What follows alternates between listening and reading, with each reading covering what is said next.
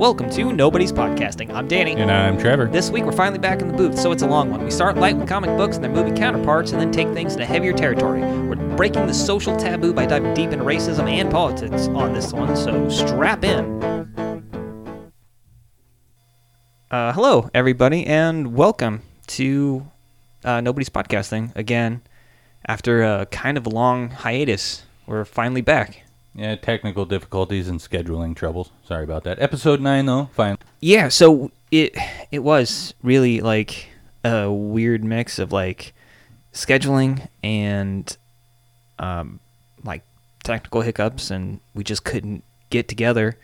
And then it was, like, one week kind of went by, and then, like, another week kind of went by, and then we were kind of trying to make it last-ditch effort to make it in today, because then I'll be traveling this weekend, and we won't be able to do it.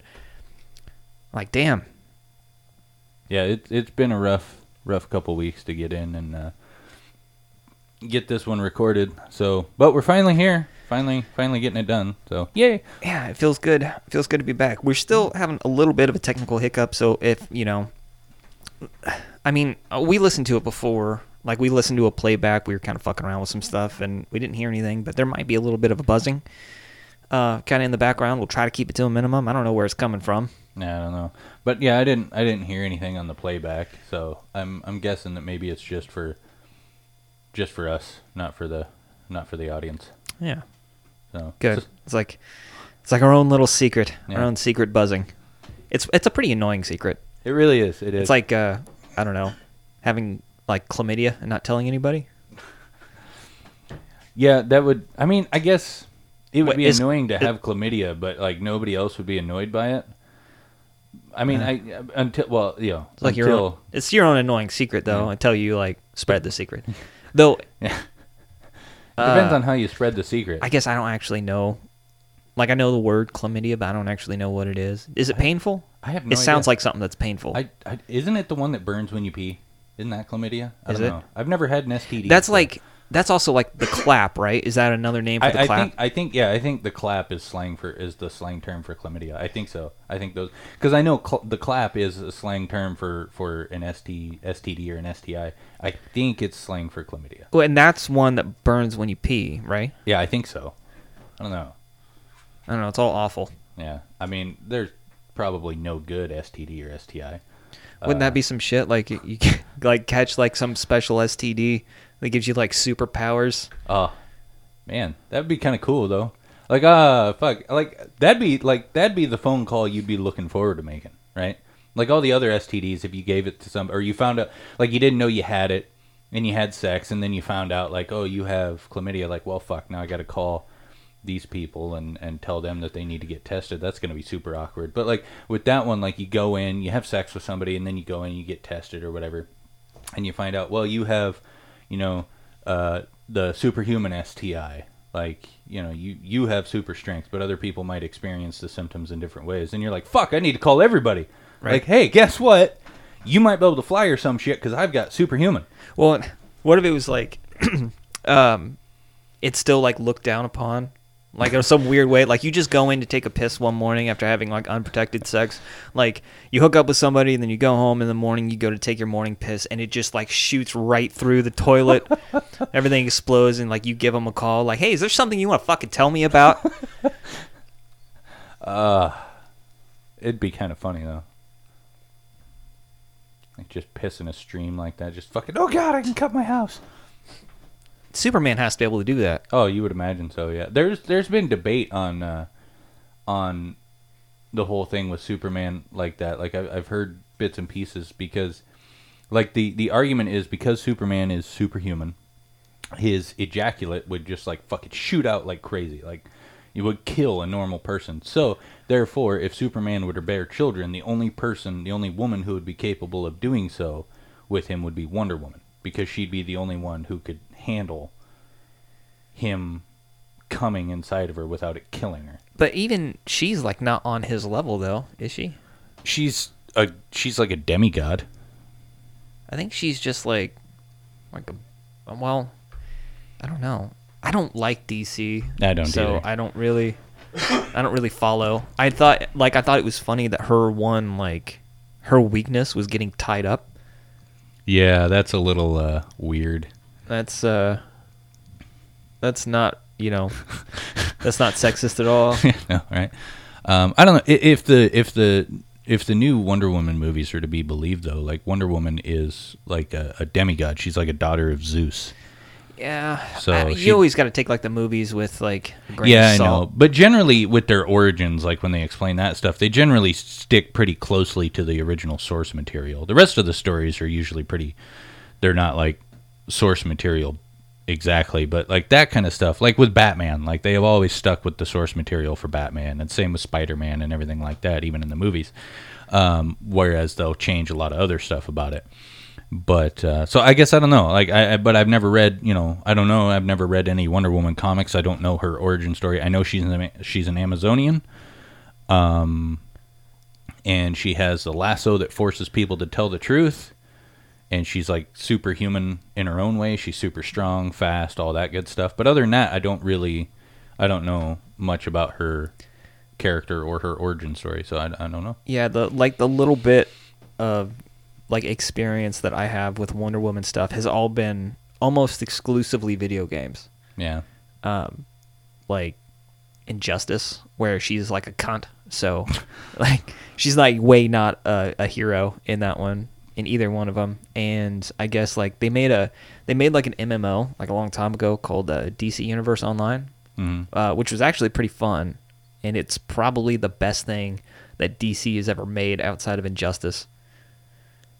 I never played the Injustice games. The only DC games I played were that's probably not true. I played games way back when too, but the most recent were like the Arkham games.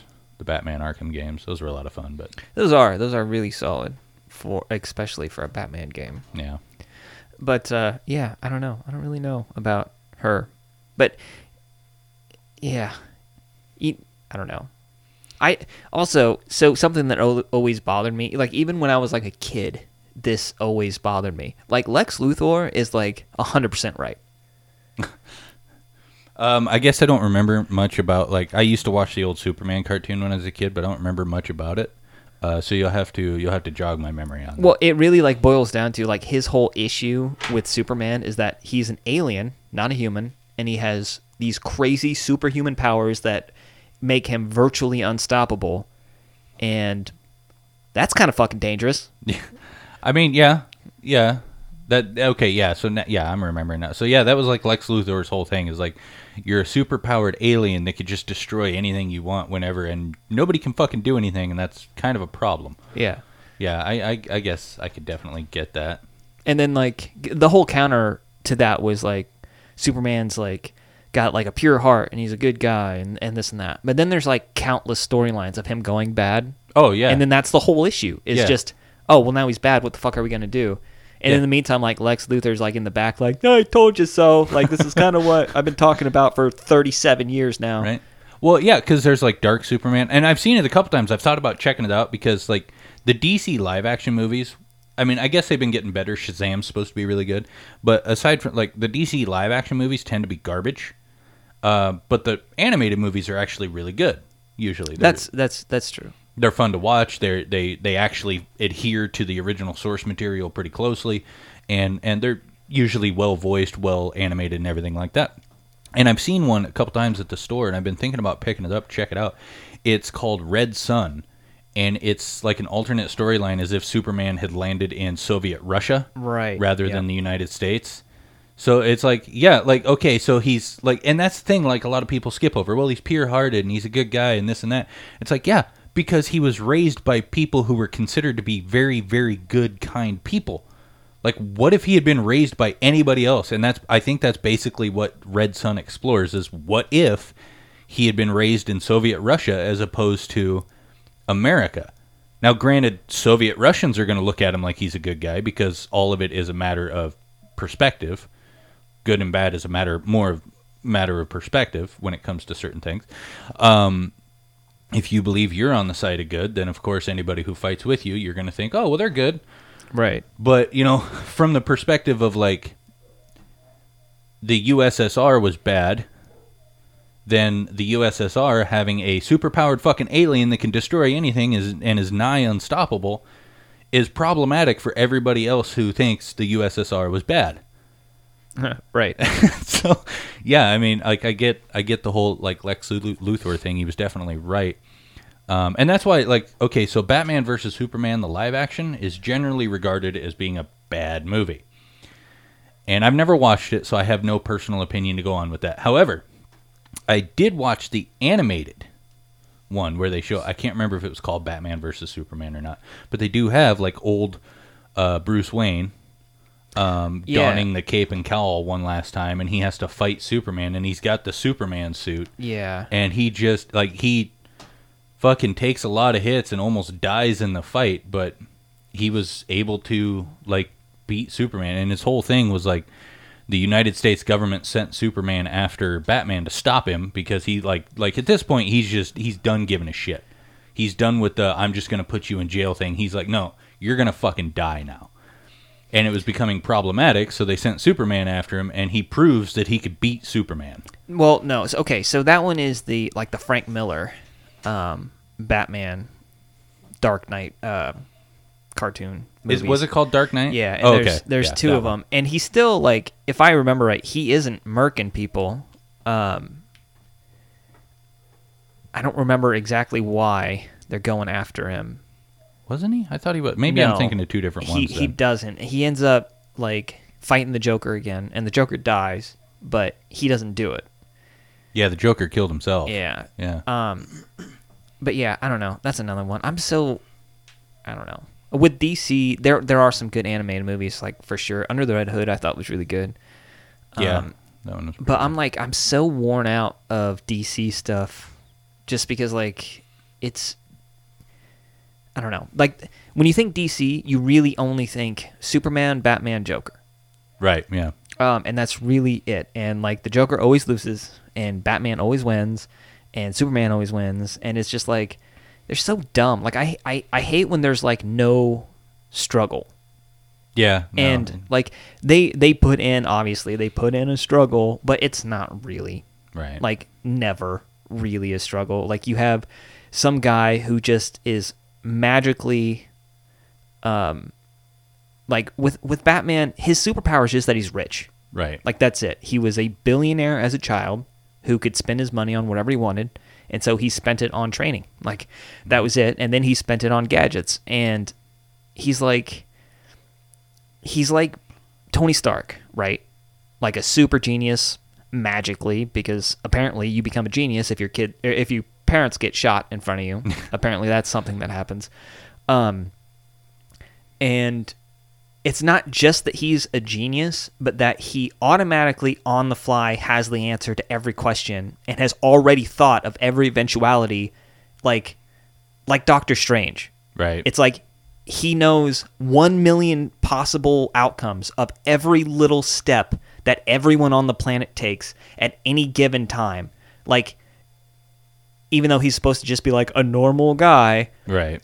And they just magically, like, have that in there. Like, oh, yeah, he can definitely, like, fucking read the future. Well, and I will say, though, the difference between Batman and Doctor Strange in that sense is, like, they actually explain it for Doctor Strange. Like, in the Marvel Universe, magic is real, and Doctor Strange has the magical ability to do that shit. Right. In the DC Universe, Bruce Wayne is just a dude with gadgets. Like, they have no way to explain how he's, like, 500 steps ahead of everybody all the time, no matter what. He's he's the world's greatest detective. Like, I don't give a fuck. Yeah, so this is like, it's my issue with Batman and Superman was like there was a time that like I remember where Batman was a detective.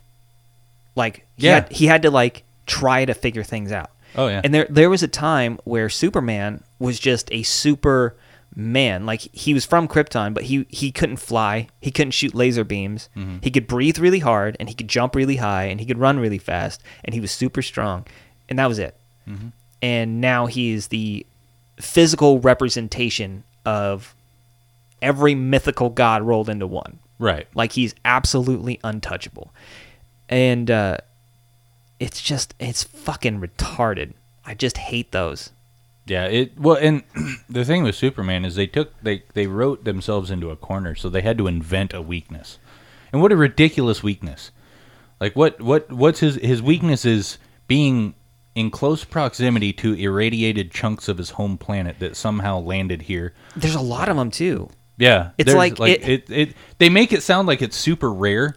And it's like every fucking episode of any Superman thing ever, the bad guys have a piece of kryptonite. Yeah. Like just out of fucking nowhere. Every time. It's like his parents put him in that little pod and like sent him out into space, and then they immediately turn around like, okay, like those like 87 million tons of just dirt, yeah, go ahead and shoot those off too. Right. Make sure it follows the exact same trajectory as that ship.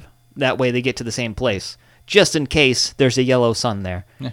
And yeah, he had two weaknesses. Okay, yeah, technically two weaknesses. Kryptonite, and he couldn't see through lead. His X-ray vision was blocked by lead. Yeah, so they've also thrown out there in recent times that he is particularly weak against magic, which few characters can wield.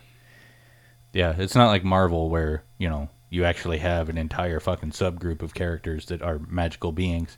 Yeah, it's just, I don't know. DC sucks. Oh, like, yeah. It's just all there is to it. I mean, I'm sure there's some comics and stuff that are cool. It's just, it's not for me. No. I don't like, I don't know. It's too much. I don't like God characters. I like there to be a struggle that doesn't feel like they had to invent a struggle. Right.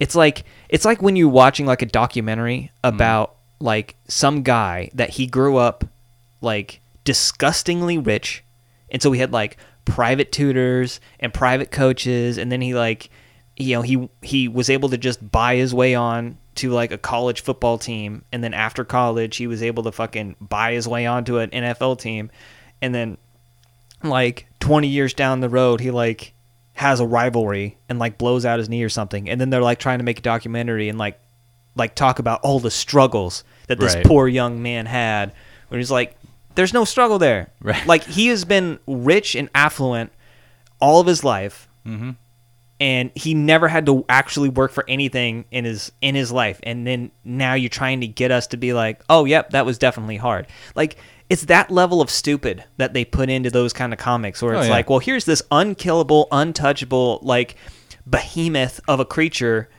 and like, we've established that for the last, like, I don't know, 60 years that they've been writing, like, Superman and Batman comics. Mm-hmm.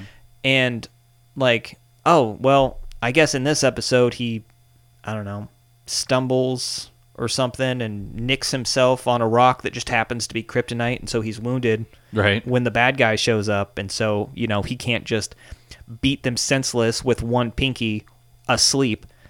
And, you know, he has to fall back and, you know, let himself heal for 30 seconds before he ends the issue.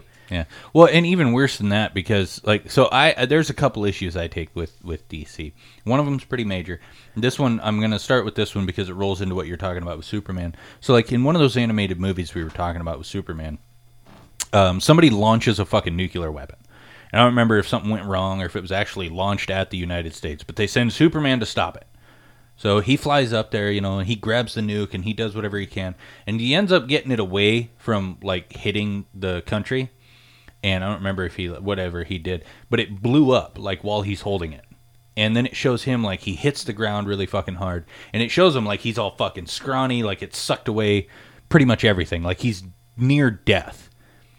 And what he does is he puts his hand in like some grass or some flowers or something, and he like sucks the life force away from these plants and rejuvenates himself back to normal. And it's like, so okay, so now Superman can just suck the life force out of other living things to heal himself. That's cool, you know. First of all, that doesn't create even more fucking problems with this godlike character that would be pretty much unstoppable if he went bad. And also, yeah, so, like, even kryptonite, once the effects wear off, and if he's still weak, he can just grab a hold of something and suck the life force out and be fine, right? It's fucking stupid. It is. That's, I don't know. It's the same thing. It's like they only have a handful of characters that they care about, and so they make them God characters that nothing can ever really go wrong. And most of the time, even in, like, the issues and stuff, if something does go wrong, then it's actually just like a ploy to make people think that something went wrong, even though they were totally in control the whole time. Right. My other issue that I've always had with the DC universe, specifically Batman. At what point is it now Batman's moral responsibility for all the deaths that the Joker has caused? Eventually, you have to think that Batman has to take on some of those some of that responsibility for having not... Like, I understand maybe the first couple times you catch the Joker, you throw him in prison because you're trying to keep the moral high ground. But eventually, the moral high ground has to be just killing him, right? Because all that ever happens, he busts out, he kills a bunch of people, Batman catches him, puts him back in jail. He breaks out, kills a bunch of people, Batman catches him, Eventually, you got to kill the dude, or now that blood is on your hands for not doing what you needed to do when you had the opportunity. Yeah, so that's like the big argument that he always has. Like, anytime there's a Jason Todd storyline, is that same argument. How come you, like, because Jason Todd was the one who was originally, like, killed by the Joker. Mm-hmm. And then it's like, well, how long are you going to let him run amok before you just fucking put an end to it? Because you have the ability to do that. I think it becomes his responsibility after maybe, like, the second time. Like, all right, so he's being Batman. He meets the Joker the first time. He catches him, sends him off to Arkham Asylum or fucking wherever they put him, which is, first off, retarded. You don't send somebody like that to an insane asylum. Yeah. They go into, like, fucking maximum security, what am I thinking of? Like a penitentiary. Well, no, like the where they keep you away from everybody. Oh, solitary confinement. Solitary confinement. Thank you. Yeah, definitely. Yeah, it's dumb that they would do that anyway. Okay, but so he catches him. They send him to wherever they send him, and then later he breaks out. He runs amok again, and then shit happens. Sometimes convicts escape. Like, it happens. Right. So he fucking throws his weird underwear back on and chases him down again, catches him, brings him back a second time. He's all right, keep an eye on him. And then after that second time, if they let him go again, as they always do, then that's the police saying, like, you know what? We just can't handle this. Like, this has to be your problem.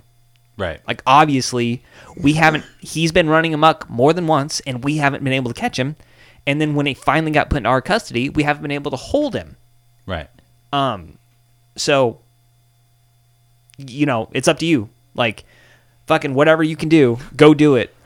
And so after that point, if he's like, all right, well, I'm going to, like, I know that you've broken out of this cell a bunch of times already, but I'm going to keep throwing you in there until you learn to stay put. Like, no, that's every single person that dies after that second one is absolutely Batman's fault.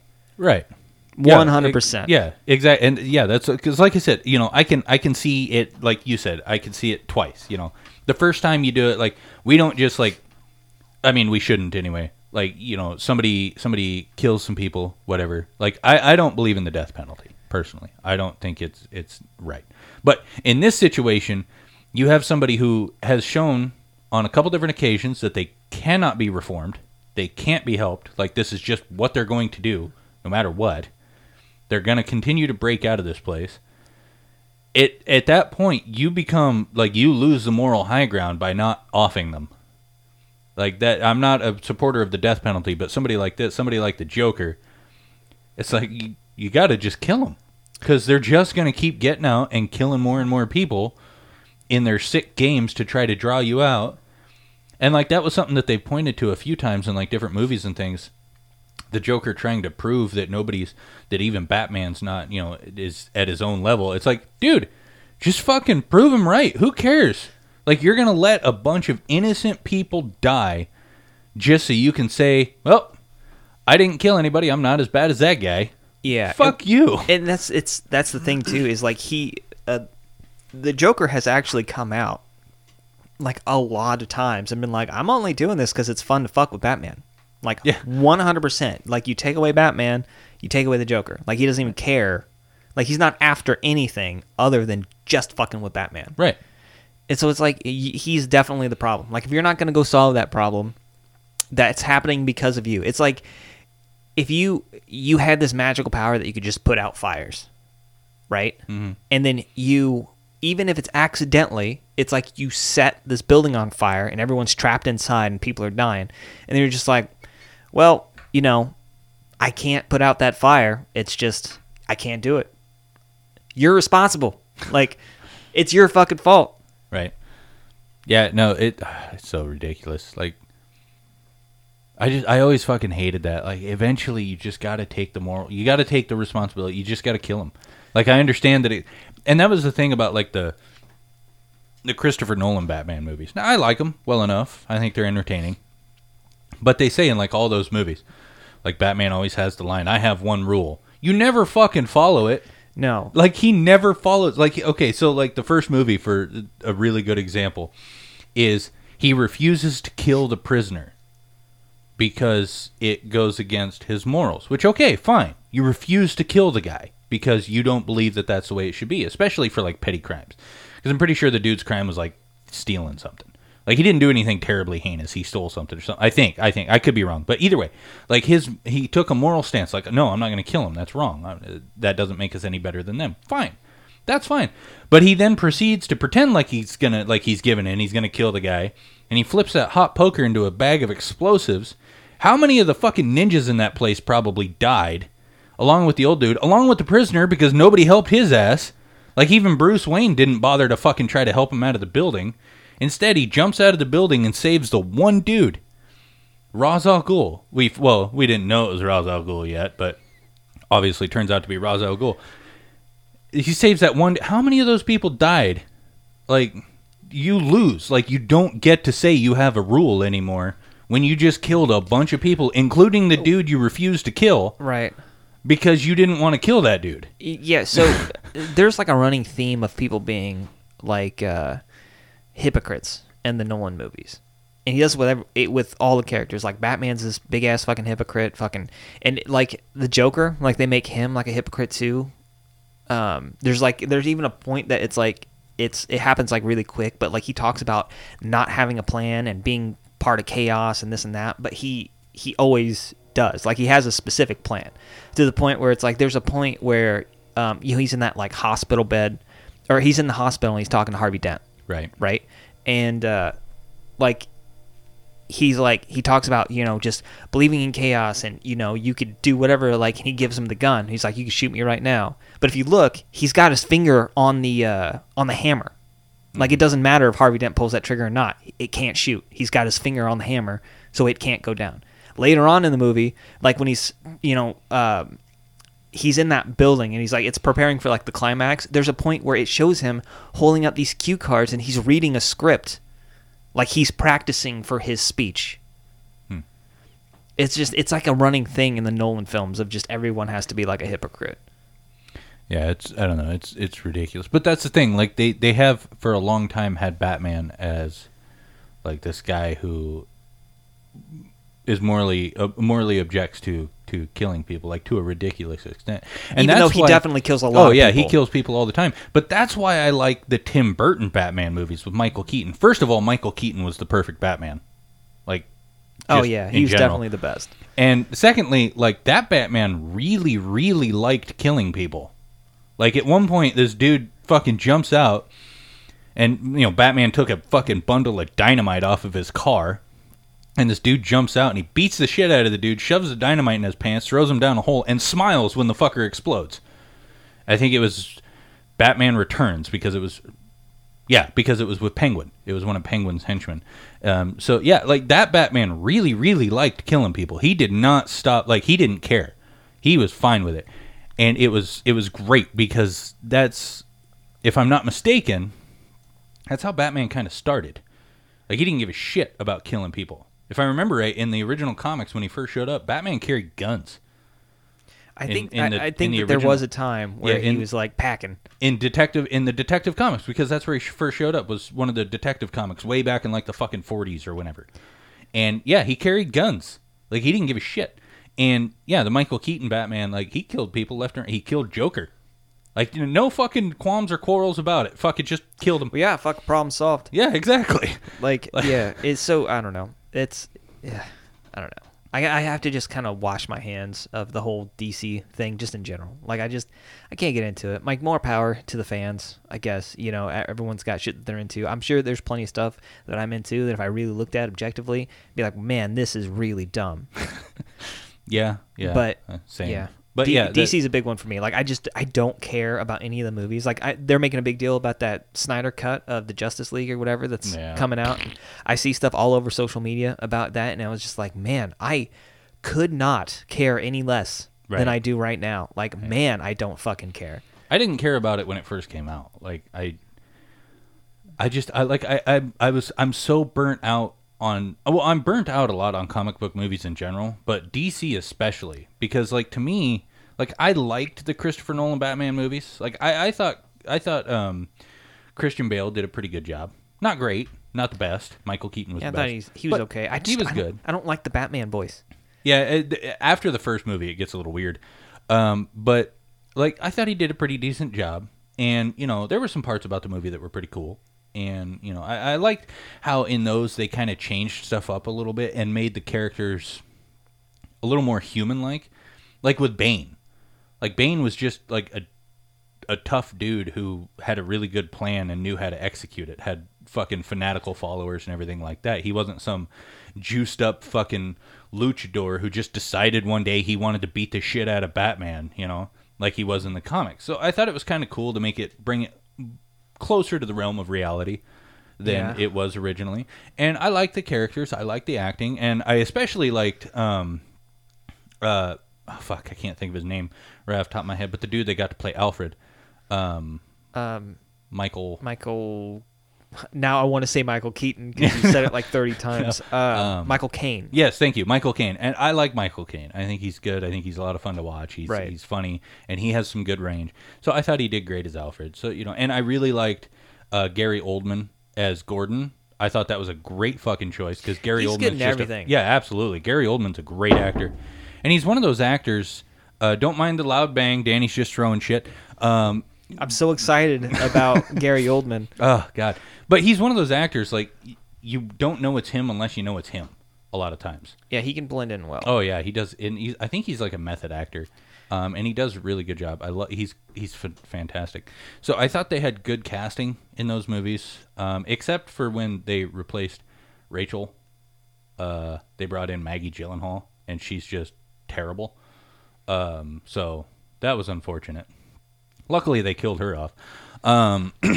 But yeah, the movies were well acted and everything like that. So I don't mind them, but they're certainly not my favorites. And yeah, I don't know. I saw them, and that's like it. Like, I'm not really concerned about ever seeing them again. Right. Yeah, and I as soon as I found out Ben Affleck was being cast as Batman, I was just out. Like, nah. Yeah, I don't. Like, I've heard he did a really good job, specifically as like Bruce Wayne. As the Bruce Wayne character. I think he could pull off a Bruce Wayne. Yeah.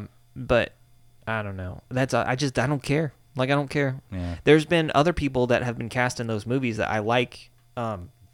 Either I like as actors or I think that they could do a good job. Like, I mean, Jason Momoa, like, he's a good actor. Yeah. I like him and stuff. He's a weird choice for Aquaman, just in the sense that Aquaman was like Aryan. Yeah, like Aquaman, blonde hair, blue eyes, as white as you can get without actually being a ghost. Right. I think it makes more sense as Jason Momoa, though. Well, it does. Like, I think he embodies it well, especially as like the whole like Samoan type of thing. Right. You know, they're really tied to water. It doesn't actually match the character. No, it not the original character. But I honestly, I think I do have to give him props for them going in that direction because it makes more sense. Yeah, than the original character. And even though it's like I like him, like. Good for him, you know, for getting the role. I'm sure people liked it. I didn't give a shit about that movie. No, I didn't care about Shazam coming out. I don't give a shit about The Rock playing Black Adam. I like Henry Cavill a lot. Mm-hmm. I do not give one cold shit about watching any of his Superman movies. Right. Especially, like, I think it was Justice League where they had to... digitally remove his mustache. Yeah, they had to CGI. Yeah. And they did a terrible job. Originally. I'm sure it's fixed in the... Oh, I'd hope to God. The next... But yeah, that was whatever. But I remember when that came out. Goddamn, people were shitting all over the terrible CGI, which is just ridiculous. Like, I've watched movies like Marvel movies. They fucking CGI a lot of their characters to be super young, and I mean you can tell it's CGI, but it's like really, really well done. Mm-hmm. And then in DC, they can't even get rid of a fucking mustache. Yeah, it's ridiculous. Yeah, like how hard can it be? Like for fuck's sake. I mean, look at like Spider-Man and Deadpool. Like they the eyes in their masks are CGI. That's why they move with their expressions and stuff. And it looks really, really good. Right. But you guys on the DC side, you can't get rid of a mustache? Catch up, fuckers. Yeah, I don't know. But even so, speaking of Marvel, even like with Marvel, like I'm just like you, I'm so burnt out on comic book stuff, like in general, like I don't know, superhero stuff in particular. Yeah. Like I just don't fucking care anymore. And it's just because like I get it, they're action packed and this and that, and some of them like there's good acting and everything, like there's good actors in a lot of the movies and stuff. Like there's ones that I like I really like Tom Holland as Spider-Man. Oh yeah, he's great. I really like Paul Bettany as Vision. Mm-hmm. And like there's a lot of people I really like. It's just like there's so many of them and they always follow the same thing. Like especially with the movies where it's just like everything's going good, a villain shows up, they lose the first fight, they fight within themselves a little bit, and then they reunite, and then they win the second fight. Right. Roll credits. Yeah. And that exact same thing happens every movie, and it's like there's like 4 fucking Thor movies, and there's like 4 Avengers movies, and then there's like the Infinity War movies, and then there's like 3 Guardians of the Galaxy movies, and like there's, I don't know, 18,000 Spider-Man movies with 18,000 different Spider-Men. And right. Like it follows that exact same thing every fucking time. It's just like, man, even with the good characters, it's how many times can you really watch the same thing over and over and over again? Right. Before it's just like, man, I don't fucking care. I will give props to the new Spider-Man movies though with Tom Holland. They went ahead and did away with the origin story. Because that was something they did in every single Spider-Man movie when they'd reboot it again and again and again. They'd always tell the origin story. He gets his powers, and then his Uncle Ben gets shot, and then he struggles with what to do, and then he decides to be a moral character, and then he becomes the superhero Spider-Man, right? But in the Tom Holland movies, they skipped that bit. Like, I mean, they had enough sense to think, well, everybody kind of knows how fucking Spider-Man started by now, so we don't really need to devote any time to this origin story that everybody's seen 8,000 times already. So I will give them props for that. Like they at least got rid of that fucking origin story. Yeah. Like they didn't get rid of it in the sense that they changed it. They just didn't.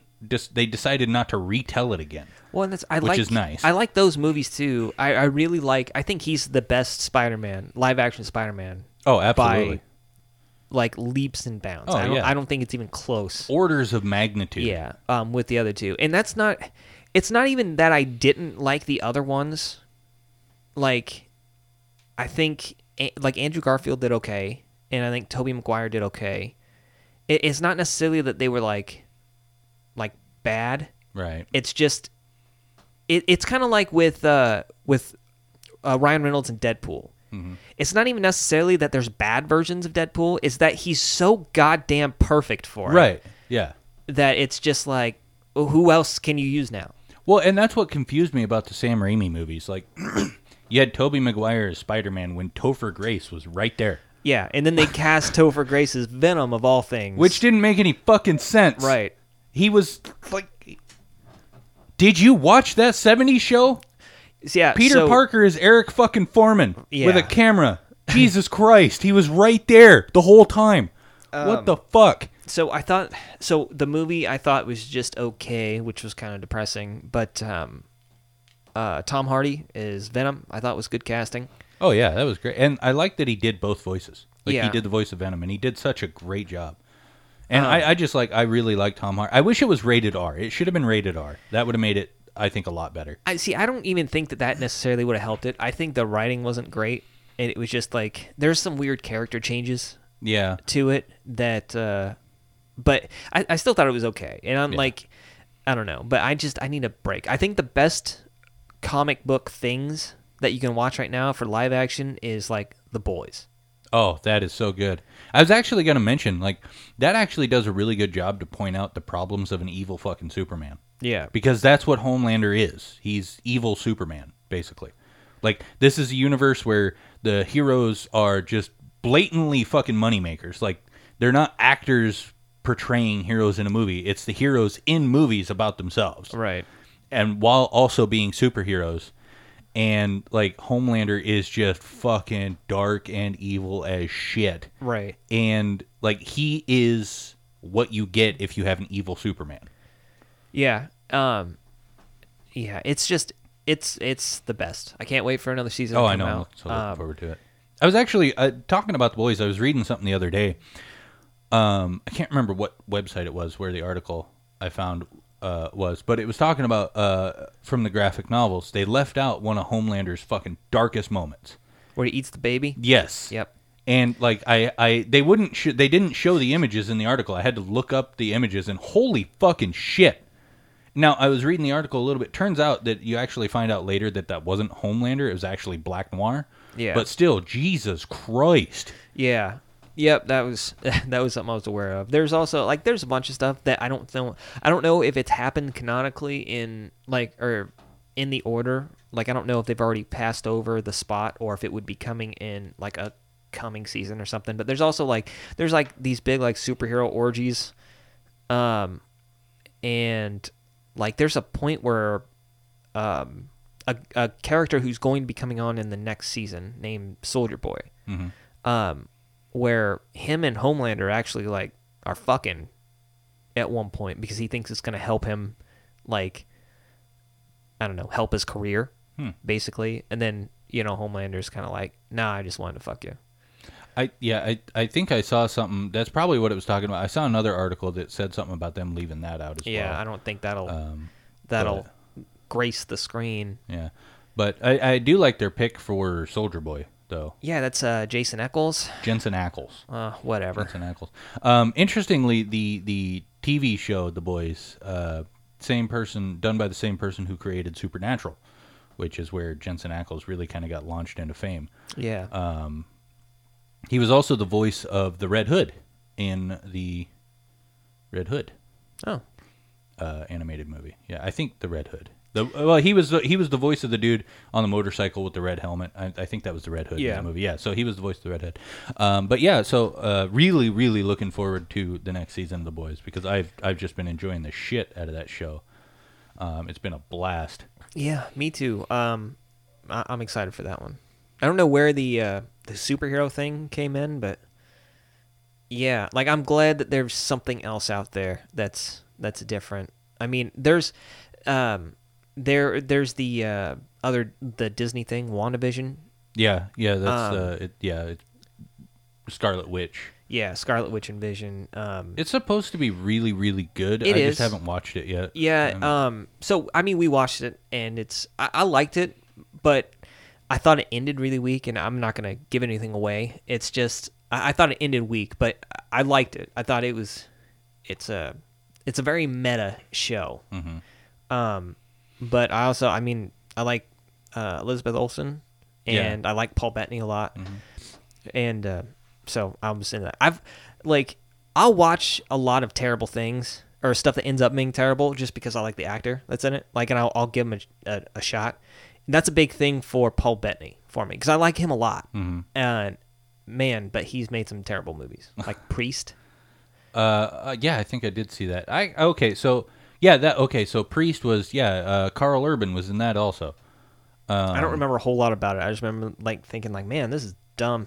Yeah, it was about an order of priests who were vampire hunters in like a post-apocalyptic world. It's kind of a bad movie, but it's kind of entertaining to watch too. He's also in that one like kind of pseudo horror movie where it's like action horror almost, where he plays like an angel. Legion, I think it was called. Yeah, that's it. Mm-hmm.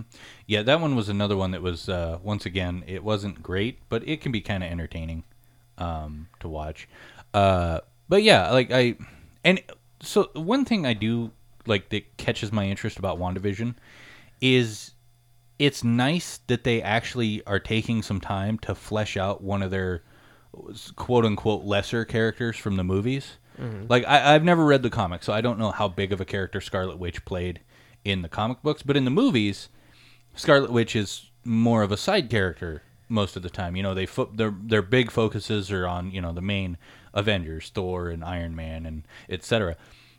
So it's nice that they actually took a character that they didn't spend a lot of time with in the movies and gave that character her own series to really kind of explore her character more. Yeah. And do a little more with it. So that's cool. And that's not something you see from DC.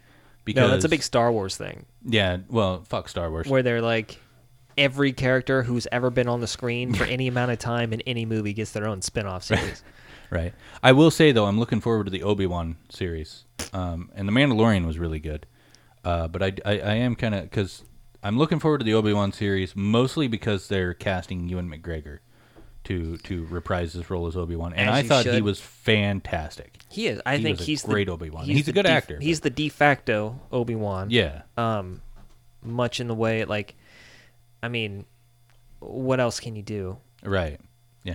And it would be great if in this, like, they go ahead and kind of do a little bit of backtracking. Because the story, as far as I'm aware, it's supposed to be like Obi-Wan on Tatooine. Once he's agreed to kind of watch over Luke at that point and everything. And I think it'd be great if they went ahead and borrowed a little bit from Star Wars Rebels and brought Darth Maul in one last time for their last showdown. I think and get the original actor. I think that they definitely will. Yeah, Ray something. Yeah, I can't remember his name, but at least if he can still do it. And if not him, then the dude who voices him now. Yeah, so he's actually voiced him in everything outside of that movie. Yeah, and so I think he'd be the logical second if you can't get the original Darth Maul actor, because in episode 1, Darth Maul didn't say fucking hardly anything. Like, he barely spoke, right. And even when he did, I don't even think it was the actor who was playing him. No. It was a voiceover. Yeah. So like you could just like have him, like if you wanted to give him lines, like everybody's going to recognize the Darth Maul voice at this point, and. You know, I think he might be a little taller than the original actor, because I think the original actor is pretty short. Yeah. But I mean, whatever. Nobody cares. Like, yeah, you can explain that away, because in the animated series, Darth Maul gets robotic legs. Like, you can explain it like, well, his robotic legs make him taller. There you go. There's your explanation. Yeah. See, the only thing that like it kind of puts me off with that is, though, if like. I don't know, if they have the ability to make it not look shitty. Having someone who's half CGI.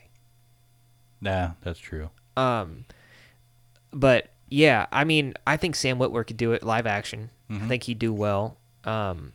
He's kind of a bigger guy, yeah. But I think he could pull it off. The only thing is, like, his face though is different. Yeah. Yeah, and he's like he has like a very prominent like double chin. Yeah. And stuff like that, so I don't know if they'd be able to get the face quite right. But I keep wanting to say like Ray Borg or something like that. That's not his name. Here, let me look it up real quick, because he did a fantastic job. Well, and the thing about him that made him so good is that he actually has the physical ability, or at least did, to do all the moves that Darth Maul did. Yeah, like, I believe that wasn't, he's still working. Yeah, that wasn't just like him like learning to do that stuff or with wires. That was him doing what he can do. Yeah, and that's also part of the reason he was cast as Toad in the original X-Men movie. Yeah, he doesn't last very long in those movies. But no, he doesn't. He died pretty quickly as Toad. But I'm going to look this up real quick here, because I am super curious as to who that. I like his. He makes a cameo in the that movie Fanboys. Yep, he's one of the guards, and he does some of the Darth Maul moves. Yeah, I love that movie. That shit's hilarious. It was such a fun movie. Yeah, that one is good. You don't really see too many of the people, like the main cast from that movie. You don't really see them in a whole lot of things anymore. No, you really don't. It's disappointing, because they're pretty much all pretty good. Ray Park. Yep. I don't know where I was getting Borg from. I don't know. Are you trying to cross Star Wars and Star Trek? No, I knew it was like a short name. Oh, yeah. Ray Park. And he'd be great. Like, bring him back as Darth Maul. And what, like, because they did a voiceover for episode 1 for Darth Maul anyway, fucking have Sam Witwer, have him do the fucking voice. Like, have Darth Maul have some lines and let Sam Witwer do the voice. It's logical. Ray Park does the body, and Witwer does the voice. Perfect. Yeah, and I mean, he is a good voice actor. My introduction to him was from a TV show called Being Human. Yeah, the American version. Yeah. I've seen I've never actually sat down and watched all the way through, and I don't remember if I watched a couple episodes of the American or the original British, but I've seen a couple episodes, and I just never went back to it. Not that I thought it was bad. I don't know. I just never ended up going back to it. But it's, by all accounts, a really good show. Yeah, Emma and I watched those, and I liked them a lot. Because isn't it, like, he's a vampire, his roommate's a werewolf, and then they have a ghost, who's the woman is a ghost. Yeah. Lives in their flat. And it's like, it's kind of like a comedy action type thing, isn't it? Or something like a buddy comedy action. Yeah, it's like supernatural thing. It's kind of like a dramedy with some action in it. Okay. Some like fighting and stuff. But yeah, it's way good. I need to check it out because I like those shows. Like I really like the show Supernatural. I don't know. Later seasons it gets really weak. See, that was most shows do. Another show that I never really started watching. The earlier seasons are way better. And, like, even, because, like, the early seasons, it's not like, there's a little bit, like, the first couple seasons, there's a little bit of an overarching storyline for the whole season. But for the most part, the main focus is, like, episode to episode. You know, it's about two brothers, they're monster hunters. Their father got, you know, became a monster hunter, and then he taught them to do the same. And the goal in the first couple seasons, they're trying to track down their father. But like the main focus is episode to episode, what are they hunting next? And then there's a little bit of how that gets them closer to their dad, or like they get like text messages or messages or whatever from their father giving them coordinates for somewhere to go. They go there hoping to find him or get a step closer or whatever, and they just find out that it's another hunt that he wants them to take care of. And then the focus becomes, okay, now we got to hunt this monster. And in the early scenes, it was really cool because, like, there were the overarching, like, demons were pretty prevalent and ghosts were a big thing. But they would also do a lot of episodes where they'd introduce different creatures. Like, there was an episode with the Wendigo, and there was episodes with werewolves and vampires and all these different mythological creatures. And it was a lot of fun to watch. Later on, they start doing, like, heavy season-long story arcs. And it's still fun to watch, but they changed the formula a little bit. And it loses a little something there, but it's still a pretty solid show. And then, I don't know, in the later seasons, they change so much about a lot of the characters. And it just, it gets a lot harder to watch in the last few seasons. Well, that's a show that's got, like, quite a few seasons, right? 15. Yeah, so that's one of the things that I've found about myself is that if it's, like, a serious show, the longer it goes, the faster I fall out. Right. Like, I want shit kind of wrapped up, especially, and not keep, like, shoehorning in, like, new problems. Mm-hmm. Like, that was a big issue with, like, The Walking Dead. Like, if they would have stopped The Walking Dead after, like, a couple seasons, it'd be fine. But now it's still going, and it's just dumb. Yeah. And, like, I fall out. Like, if it's a serious show, I feel like 1-2 seasons max, and then just bust out. Like, get out and work on something else. Yeah, I was okay with Supernatural going longer. But, I don't know, they changed too much. They went, I think, in a lot of spots, way in the wrong direction. And, I don't know, it didn't hold as well later into this series. And I'm sure there's a lot of people who disagree with it. And there's actually talks now of them rebooting it. And Jensen Ackles, of course. Jensen Ackles, one of the main actors, he's already on board for getting back into doing Supernatural. So, you know, I don't know. They might, and I don't know that I'm going to be interested. I don't in that. It's so few and far between of anything ever being remade and not being horrible. Yeah. I don't know. I don't know. I really wouldn't care. Like, I'm skeptical of even, like, the things that I think that I might like. Like, when they did a new season of, like, The X-Files after however many years, and the new seasons were not good. And they did a new season or two of The Twilight Zone. Mm-hmm. And I haven't watched them because I'm just... Well, I don't know. Like, I feel like they're going to be bad. Right. I will say, though, at least for the Twilight Zone, like, that wasn't, like, an overarching storyline. That was just, you know, each episode was just a different spooky story, right? Or supernatural self-contained story. Thing. So at least with that, like, if you're coming at it with fresh ideas, then it could still be good.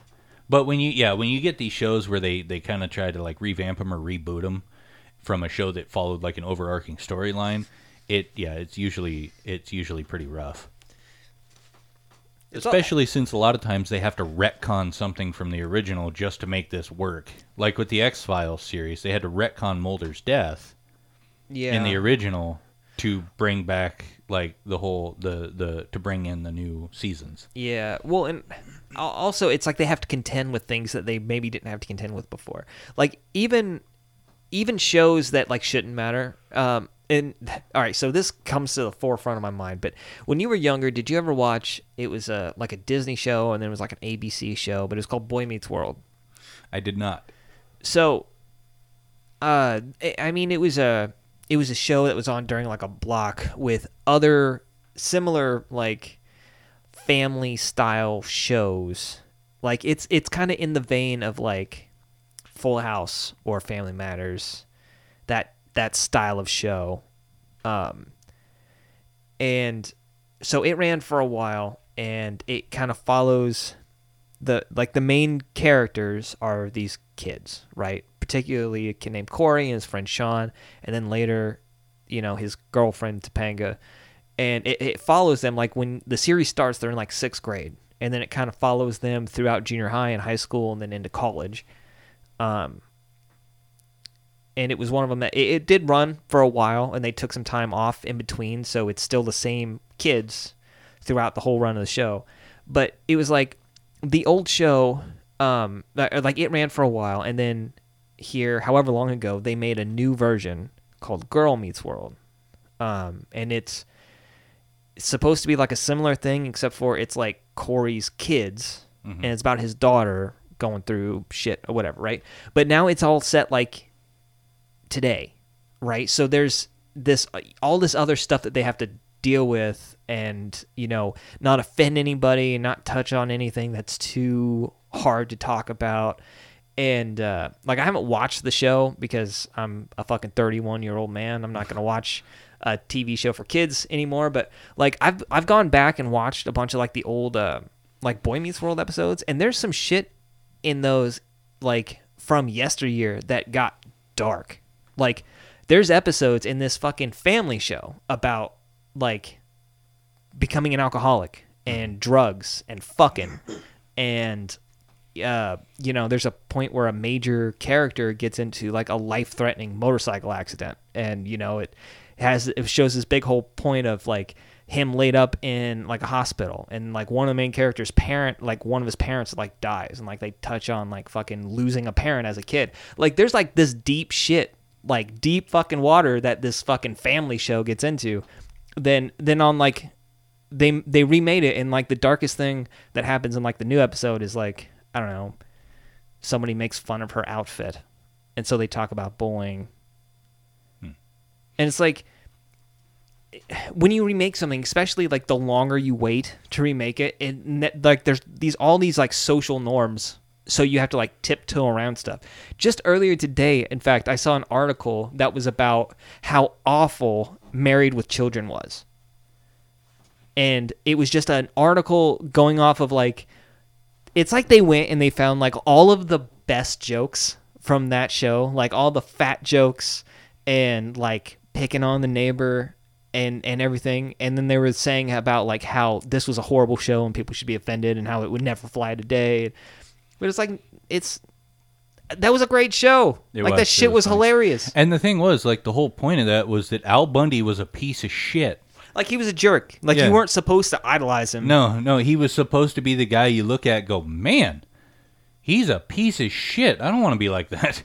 Like, that was the point of the character. The character was supposed to be a piece of shit. Yeah, all of those characters were supposed to be assholes. Yeah, like, that was the point of the Bundy family. Like, they were the hated family because they were asshole pieces of shit, and they didn't fit in with, you know, like proper people. They didn't fit in with your polite people, your people who weren't massive pieces of shit. Like they were the stereotype American family, like Americans are fucking assholes. And, like, because that's how I have to imagine most of the world sees us now, is that the world looks at us and they'd be able to compare us to the Bundys.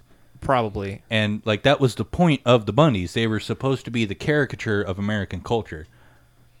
Yeah, I don't, but I don't know. Like, that's why I'm hesitant. Like, there are things in the past, like whether they're like movies or TV shows, that I think were phenomenal. That if they were made today, they would actually, like, it would hurt to watch them because of how clean they would have to be. Yeah. Fucking yeah. Like, I'm not like, you know, I'm not anti, like, call people out for problematic speech or call people out for problematic imagery or anything like that. Like, I absolutely think there should be awareness of those things, and I think that in the context of them being used for hate and bigotry and everything like that, like, yes, absolutely, that should be, like, called out. That should be combated, I guess. You should stand against it. Sure. But, like, I just think of how hard it would be for Mel Brooks to make a movie now. He just wouldn't be able to. Just, like, flat across. But there's a point where it's like a joke is a joke. And you don't have to find it funny, but just because you don't doesn't mean that it's being used to attack you. Right. And you can make a joke about anything. And here's the thing. But, like, a lot of people seem to lose sight of the difference. Yeah. Like, George Carlin made this point. Like, anything can be funny. But, and I don't know if he went so far as this. He probably did at some point because George Carlin was a fucking genius and a treasure. But, okay, so there's a difference between making a joke about rape, the thing, and making a joke about somebody who has been raped. Like, it's wrong and disgusting to make fun of somebody, a victim of rape, because of rape. But there's nothing wrong with making a joke about rape in and of itself. Yeah, you can make a joke about anything. Right. You really can. And it's just it comes down to people being able to understand that it's a joke. And the joke is that it's bad. Yeah. Like, and that's something that, like, I don't get why it's fallen to the wayside. I actually think a big part of it is that, like, most people really don't care. It's just, like, I think a lot of the ones that, like, get really uppity about it are, like, they don't really care. They just want to show that they're better than that. Right. And so they're, like, white knighting. Yeah. Well, and there was an example of something like that. Now, you know, and okay, so take this with a grain of salt because I saw it online, and we all know how dubious that can be. But there was an example. This little white girl. No, that's an important modifier for the story. So this little white girl, she's super into, like, Japanese culture. Like, mm-hmm. She really likes it. She thinks it's cool. She loves it. And for a birthday party, she wanted to do, like, Japanese themed stuff. So her parents did the research. They looked into it. They did the right thing, and they got her, like, Japanese, like I can't remember if it was geisha or whatever, but they got her this really cool Japanese, like, these cool Japanese clothing, and they did her makeup and hair up and everything like that for the proper way for the outfit, and, like, they went super in depth, like, they did their research and they did it right, and they posted pictures online about it, saying, "Oh, look, you know, she had a blast, she really loved this," and all that stuff, talking about it, and somebody, another white person, jumped on there and said, "That's wrong, you're appropriating somebody else's culture and you should be disgusted," and all this stuff. And then a Japanese person commented, like, "No, they're not. This little girl enjoys Japanese culture, and from what I can see in the picture, her parents did a great job with researching and making sure they did it right so that she can enjoy experiencing somebody else's culture." Yeah. And there's a difference between cultural appropriation and experiencing somebody else's culture. Yeah, cultural appropriation versus cultural appreciation. Exactly. There's nothing wrong with appreciating somebody else's culture. And part of that can be enjoying the food, enjoying the style, dressing in that style. That's cultural appreciation. Cultural appropriation is when you say, "Look at what I made. This is part of my culture." No, yeah. It's not. Okay, so if you're white and you like Japanese stuff, that's cool. But if you try to say that it's part of your culture, that's cultural appropriation, because you're not fucking Japanese, so no, it's not. Yeah, so there was actually a thing I was listening to a while back. So one of the other podcasts that I listen to is Penn Sunday School. I'm a big fan. There's a point where he was talking about getting a daishiki, and how he was talking about how he always wanted one, and he bought one from like a street vendor that only sold daishikis, and like that was how he wanted to do it. Like he wanted to like get like a real daishiki. He didn't want to just like order something off of like Amazon, right? And then he bought it, and then immediately afterwards he was like, "Should I not have bought this?" Like he was asking the guy that he bought it from, like, is this racist? Like, if I buy this, and like the guy basically was just like, well, are you going to use it to make fun of like its heritage? And he's like, no, I just always wanted one. And he's like, well, no, then that's not. He's like, that's not racist. Like, that's not a cultural appropriation. He's like, you can enjoy stuff, right? Like that's fine. Like I remember a while back hearing like all these people really, like really shitting on that artist. His name's like what's his name? He's really popular. I want to say he's like really short. He's almost like a new Michael Jackson without all the pedophilia. Guess I'm not sure.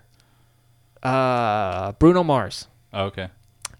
Now I should clarify. It's not my style of music, so I don't know. Really any of his stuff. I know he had that one song that everyone was talking about called like Uptown Funk or something like that. Not my type of music, whatever. But I remember reading a thing about how people were like shitting all over him because the type of music that he made, they were calling cultural appropriation, because his like growing up, he listened to like a lot of black artists, and I think he's like Puerto Rican or something. Okay. And so that was what got him into music, and that was the style of music that he liked to make. Like that was what reached him. And so then like people were like blowing up on him saying how like it's cultural appropriation because he's not black. No, it's not. It's cultural appreciation. See, here's the thing. Like you said, if you're not using it to make fun of where it comes from, that's not wrong. A problem. If you're doing it right, if you're trying to. Like, okay, so for example, for anybody out there who's getting confused by the race thing, let's dumb it down a little bit, okay? I enjoy the sound of bagpipes. I think if they're played well, they're absolutely wonderful. I know not everybody agrees, but I really like bagpipes. And I've thought for a long time, it'd be kind of fun to learn how to play bagpipes. Now, I have some Scottish heritage, but I'm not Scottish. I didn't grow up in Scotland. I wasn't born in Scotland. I'm not Scot, okay? If I bought a set of bagpipes and I learned how to play those bagpipes, that is not me appropriating Scottish culture. That is me appreciating Scottish culture, because I love the sound of one of their musical instruments. Yeah. There's a big difference here. Well, it's such a weird thing that people get so up in arms over. And so, all right, this might kind of get me in some hot water, but I really don't care. So this is kind of one of those things where it's like, I think it's only really a problem in the U.S., and I think it's because it's people don't understand that their heritage, so to speak, doesn't make them special. And like, I don't care about people being upset about like things with their heritage when they don't care. Like, it weirds me out that like. Okay, so I get that you call a Native American because they're the indigenous people of what became the United States. I understand. Right. I don't get why you call like an Asian, a person who's like got Asian heritage. Like if they're not an immigrant, why you would call them an Asian. Like, I don't get why you call every black person an African-American, even though, like, a substantial number of them aren't actually African heritage. They're, like, you know, from other countries that have black people. And, like, even that, like I'm not a German-American. Like, I don't consider myself anything other than, like, I don't know, an American, I guess. Because, like so, I mean, I have German heritage. I have Swedish heritage. I even have native heritage. But I don't fucking know anything about those. Like, if I were to, like, really explore, like, my native heritage, everything would be foreign to me. Because it has absolutely no bearing on my day-to-day life.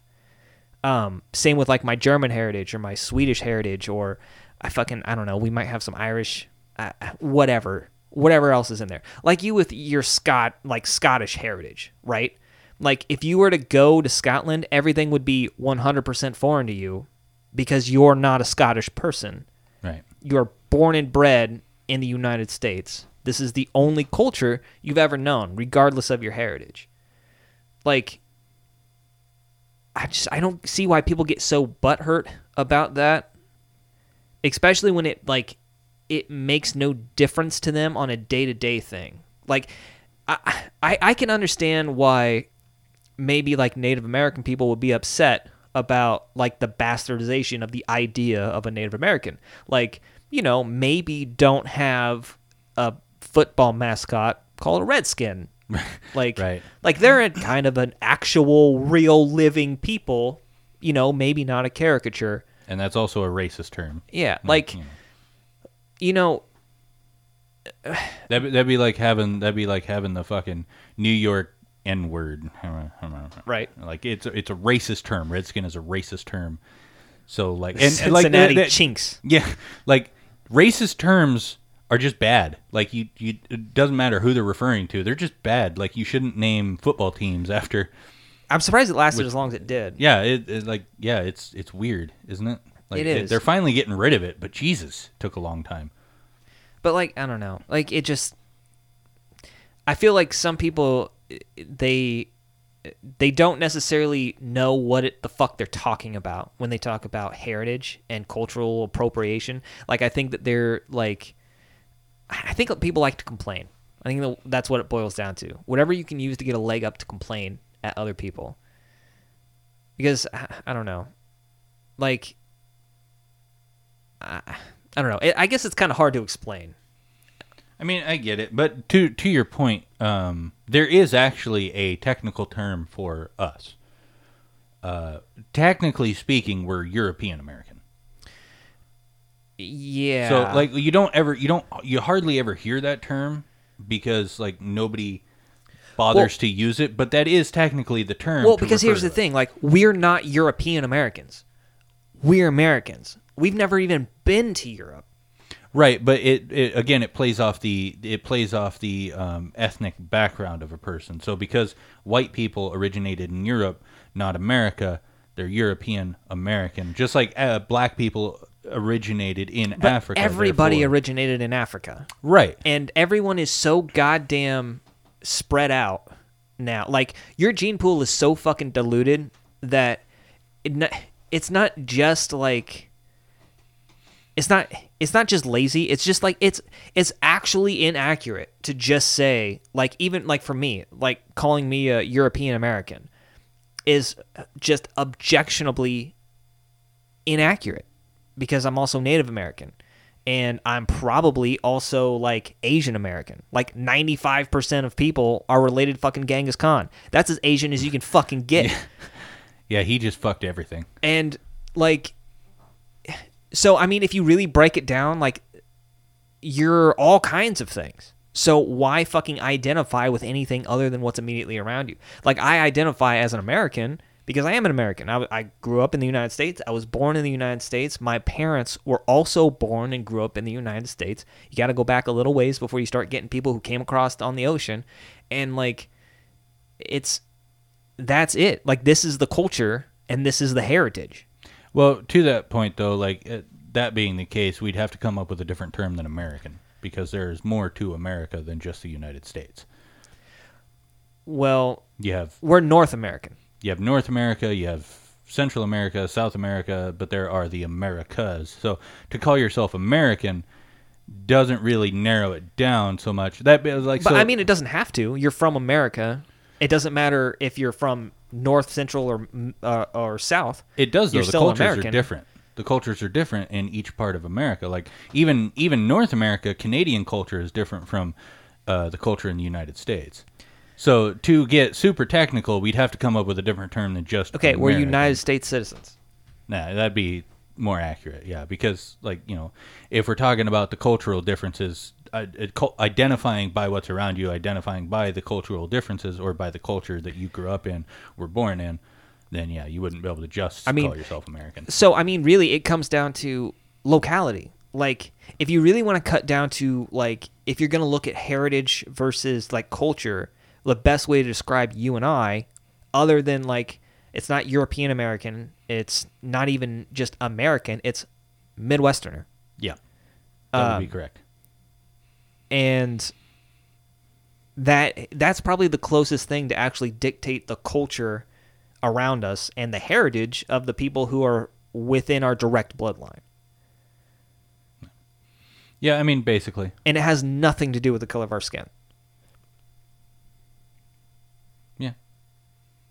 But, it's just one of those things where also at the same time, I look at it like this, a person wants to be identified as African American or Native American or Asian American or what have you. That doesn't hurt me, so I don't care. I have no problem calling you. Yeah, it doesn't. It doesn't hurt me either. It's if they try to use that as an attack point is when I have an issue. You can't say that to me. I'm this, or I deserve this because I'm this. Anything like that, that's where I draw the line. Because, you're not. You're not, really. If I walked around and called myself a German-American, I feel like it should be offensive to people from Germany. Because I'm not a German-American. I feel like that would be cultural appropriation. Because I have no actual tie to it. Way down the line, my family was German, but that's not me. Way down the line, my family also we're immigrants, but I'm not an immigrant, obviously. Born and raised, whole bunch of generations. It's just, I don't know. It's a dumb way. It's a dumb way to title yourself, and then expect to, especially if you do it in a way to expect special treatment. Now, I feel like there's very, very, very few instances where that actually happens. If someone comes to the United States from Germany, they immigrate here from Germany and try to start a new life, that's a German American because they're German and now they're an American citizen. I get that. Or, someone making their point heard because they're a Native American. That's an actual cultural tie. And a tie to heritage that I can get behind. But just some random fucking person from the middle of nowhere who starts throwing their fucking voice around. They was I'm an Asian American, or, I'm a Middle Eastern American or whatever. But they're not. They're not, and their parents aren't, and their grandparents aren't. They grew up in fucking Chicago. Well, and I think that is something that's, pretty few and far between. As far as things that you see with that kind of stuff, because you a lot of times you'll see it happen where you might meet somebody with some sort of ethnic background, and an idiot white person will be like, "So where are you from?" "Chicago."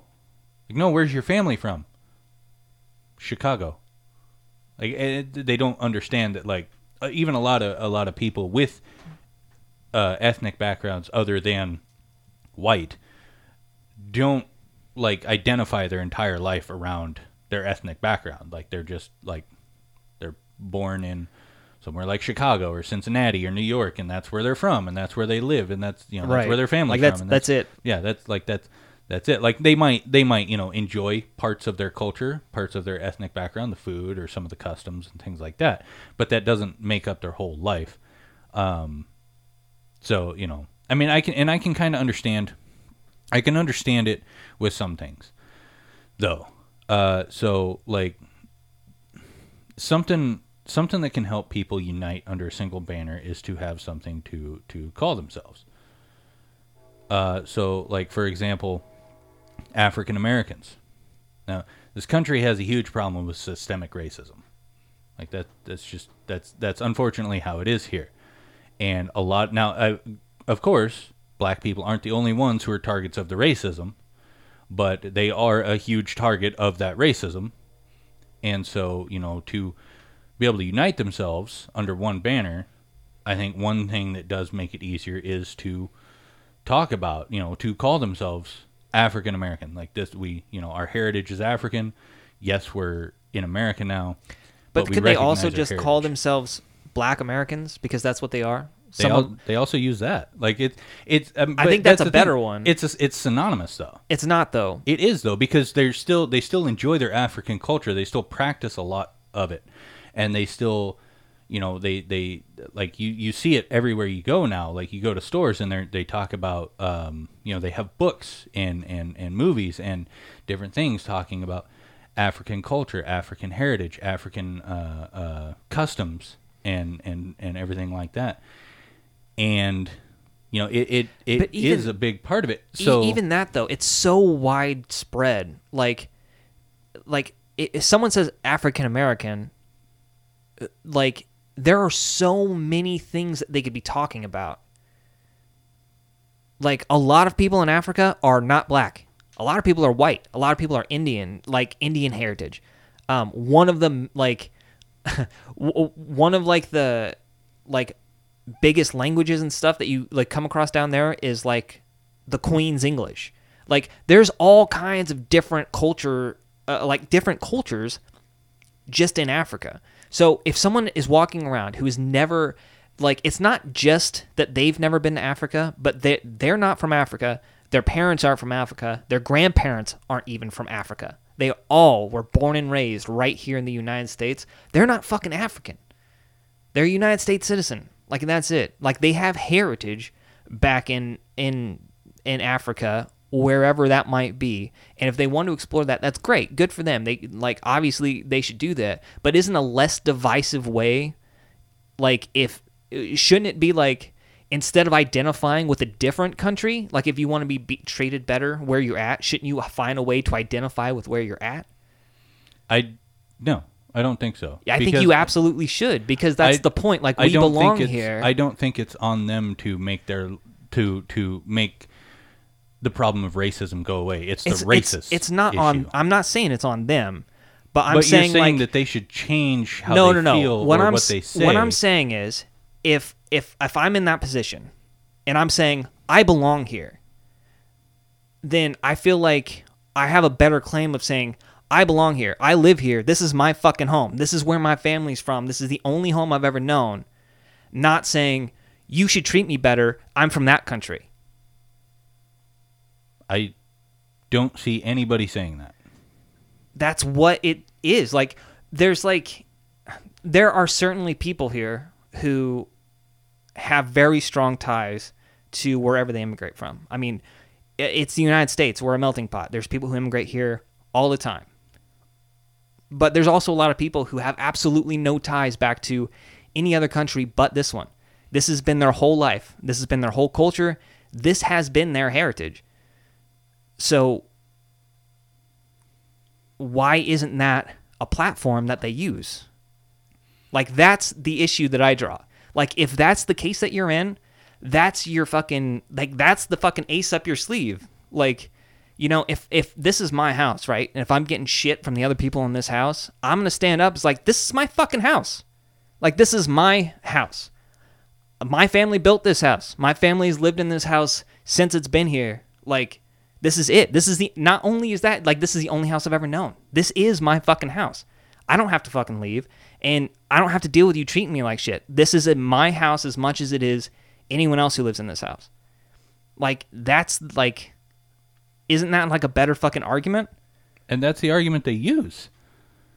Like they do stand up, they do claim, like they do say that they are part of American culture, that they are Americans. It's even in the title that they generally use, Asian American, African American.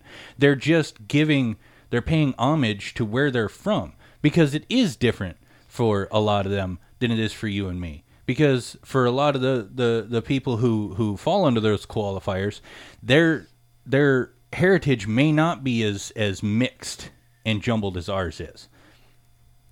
Like, right. A lot of black people, their whole family has been black. They don't have, you know, Scot in them. They don't have Native American. They have African, like all the way back. Same with a lot of Asian people. A lot of Asian people, it's Asian all the way back.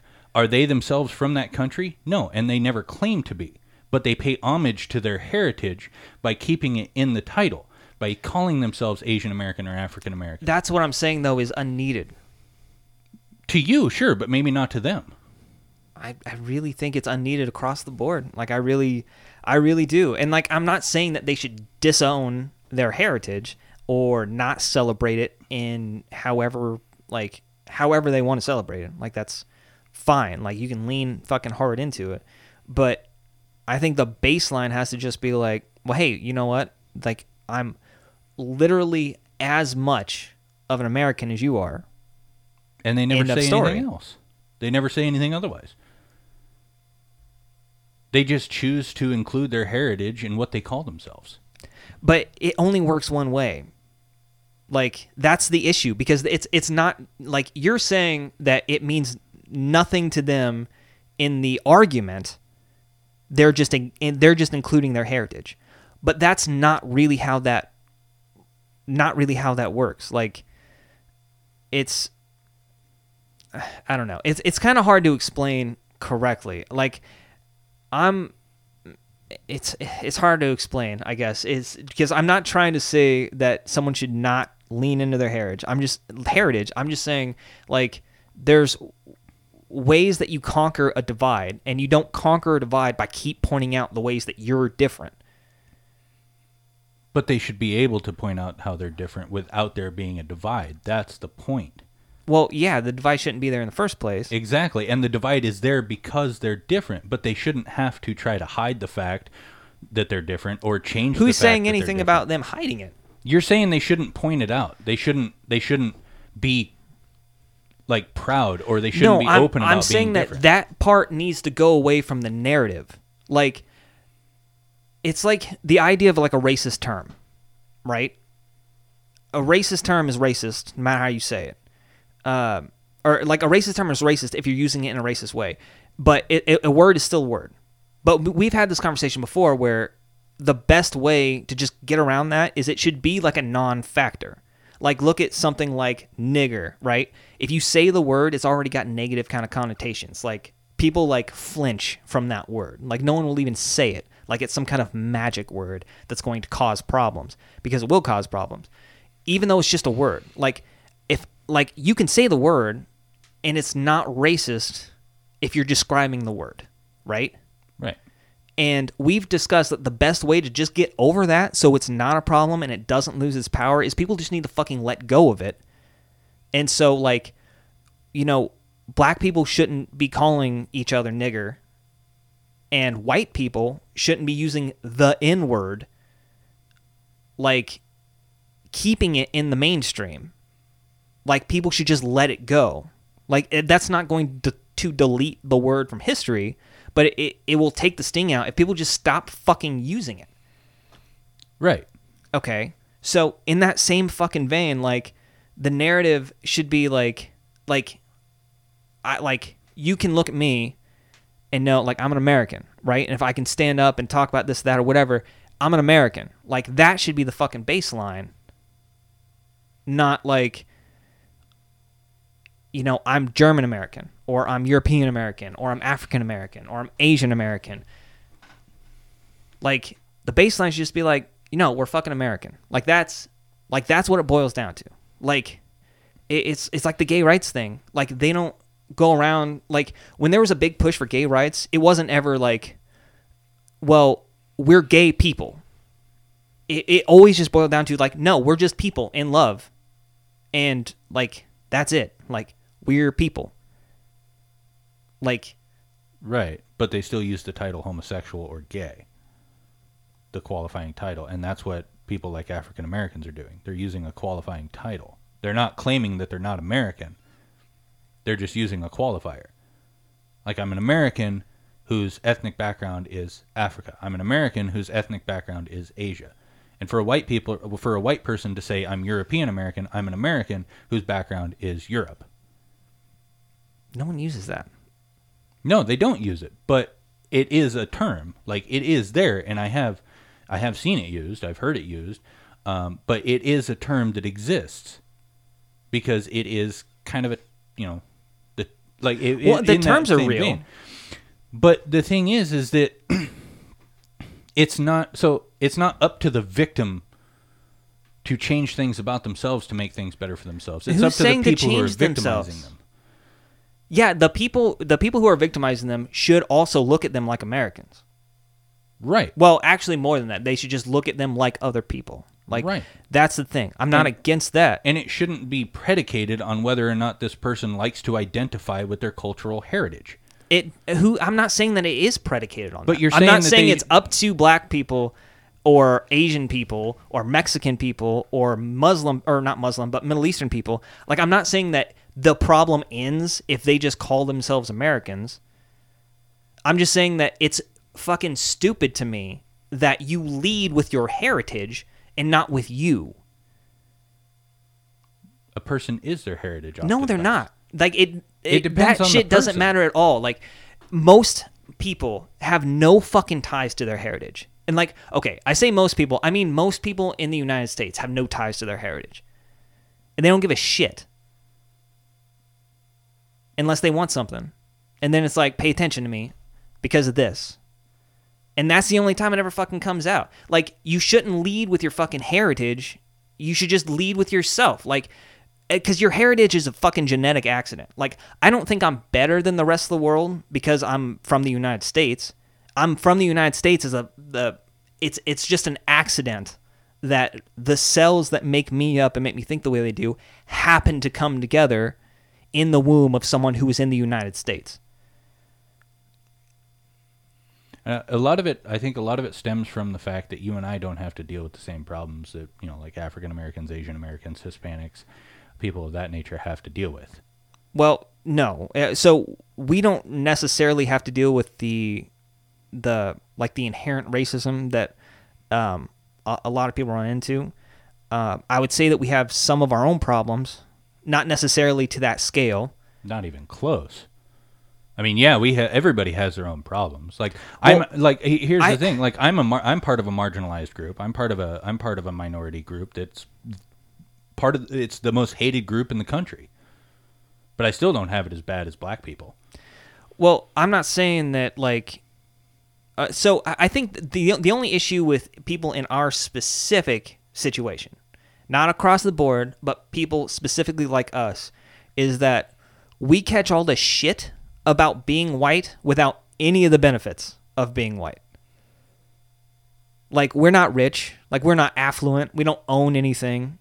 I don't know if you've ever been in trouble, but I've never once been let off the hook because I'm white.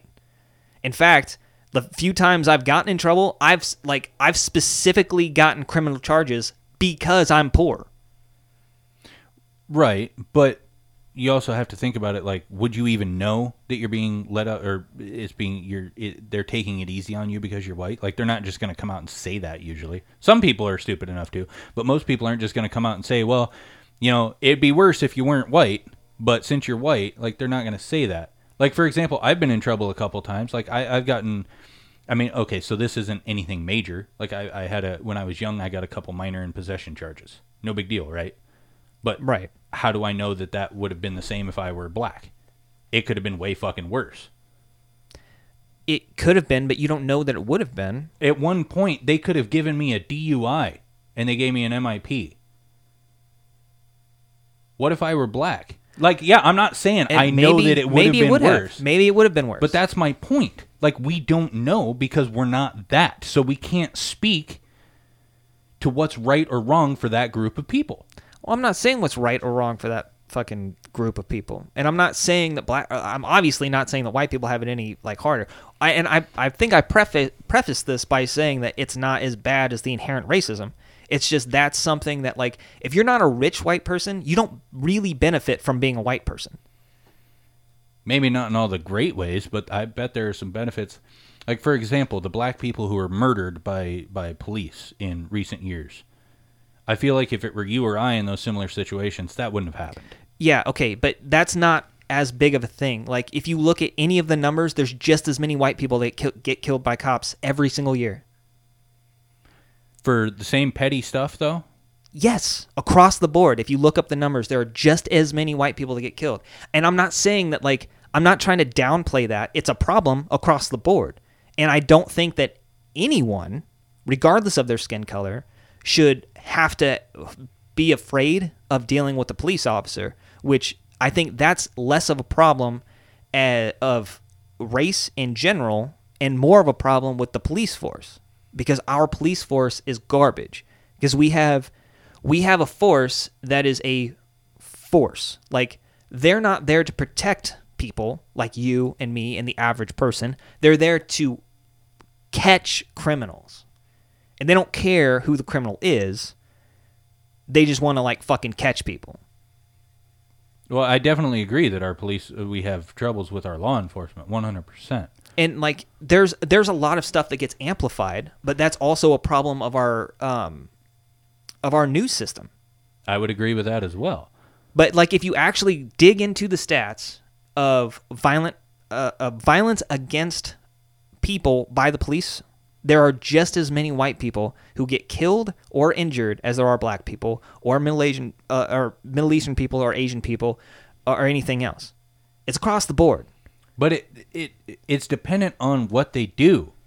Like, that's the thing. Like, okay, so for example, if a black person were shooting up a store, right, just fucking randomly trying to shoot people, and the cop showed up and they shot that person, because that person was a dangerous threat and actively trying to kill people with a deadly weapon, I don't think any reasonable person would be against that. Right. Just like if it were like a white person with a gun shooting up a store, right, or anything. Like, nobody would be against the cop showing up and being like, that motherfucker's got a gun, that motherfucker is actively trying to kill people. We have one course of action here. We need to take it. Right. But that's not what's been happening with these black people who are getting murdered by the cops. But that is specifically, you're just following along with what you read about in the news. That's not just what I read about in the news. That is, because you didn't even believe me that there are just as many white people that get murked by cops as there are blacks. And that's because that stuff doesn't get put in the media as much as others, because there's so much fucking censorship. Now, I'm not trying to say that, like, it shouldn't be downplayed. Like, I'm not trying to say that nullifies in any way the horribleness of what happens to anyone of, like, non-white descent. Like, and I know that that's a running thing, especially for black people, is that, like, you don't know how, you know, there's so much news about how violent and how, like, fatal things can get, that there's, like, a real fear of anything, any interaction with a police officer, that they might fucking shoot you. Even though statistically that's not 100% on. It's just like people who are afraid of flying, because, yeah, you can die in a plane crash, but there's a lot of fucking airlines that fly multiple times every day that don't crash. And so it's not really that fucking dangerous. Like, the problem is the police force. It's not necessarily the color of skin. And, like, even if you look at some of, like, the most high-profile instances of violence against people by the police, it hasn't specifically just been white police against black people. So, I mean, it's not specifically just a race thing. It's a fucking problem with our police force. And I don't disagree that the police force is a major problem, but one of the biggest problems with the police force is they're undertrained, underfunded in certain aspects, overfunded in other aspects, and it's super easy to be a racist, psychotic piece of shit and become a cop. Yeah, and that is absolutely 100% a problem with the police force. My point is that generally is taken out on non-white people. Like, okay, so for example, the Aurora, Colorado shooter, Went into a movie theater, shot the place up. Was a white guy. They took him alive. One of the more recent instances in a wrongful death case of a black man, he was suspected, accused of, no evidence whatsoever that this was even the truth, but it was just like they thought maybe that he had tried to use a counterfeit $20 bill in a store, and he was choked to death in the middle of the street. I believe that was George Floyd. So that's, I mean, a problem. Yes. But that one instance doesn't mean that black people are the only people that get fucking murked by cops. And no, it doesn't mean that they're the majority of it either. Like, seriously, all you have to do is just look at the stats. It's pretty well fucking... Even if they're not all thrown out in the fucking media so that people can get all outraged over them, it's across the board. They do it to fucking everybody. That's the real fucking problem. It doesn't, like... And again, like, I don't see where the hang-up here is, because I'm not trying to say that they have it easier than anyone else. Like, I'm not trying to say that, like, what happens to them isn't as bad or anything like that. It's bad regardless of who it happens to. I'm just trying to say that, like, it does happen to everybody. Like, we shouldn't just say that, like, they inherently get it worse just because those are the only ones that we actually hear about. Because that's statistically untrue. Well, maybe... I don't know. Maybe you're right. You know, you might be. But the fact of the matter, that's one instance of, that's one example of the fucking embedded systemic racism in this country against everybody non-white.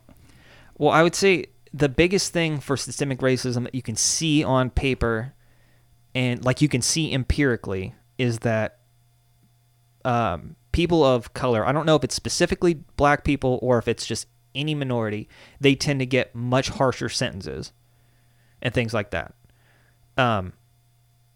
That's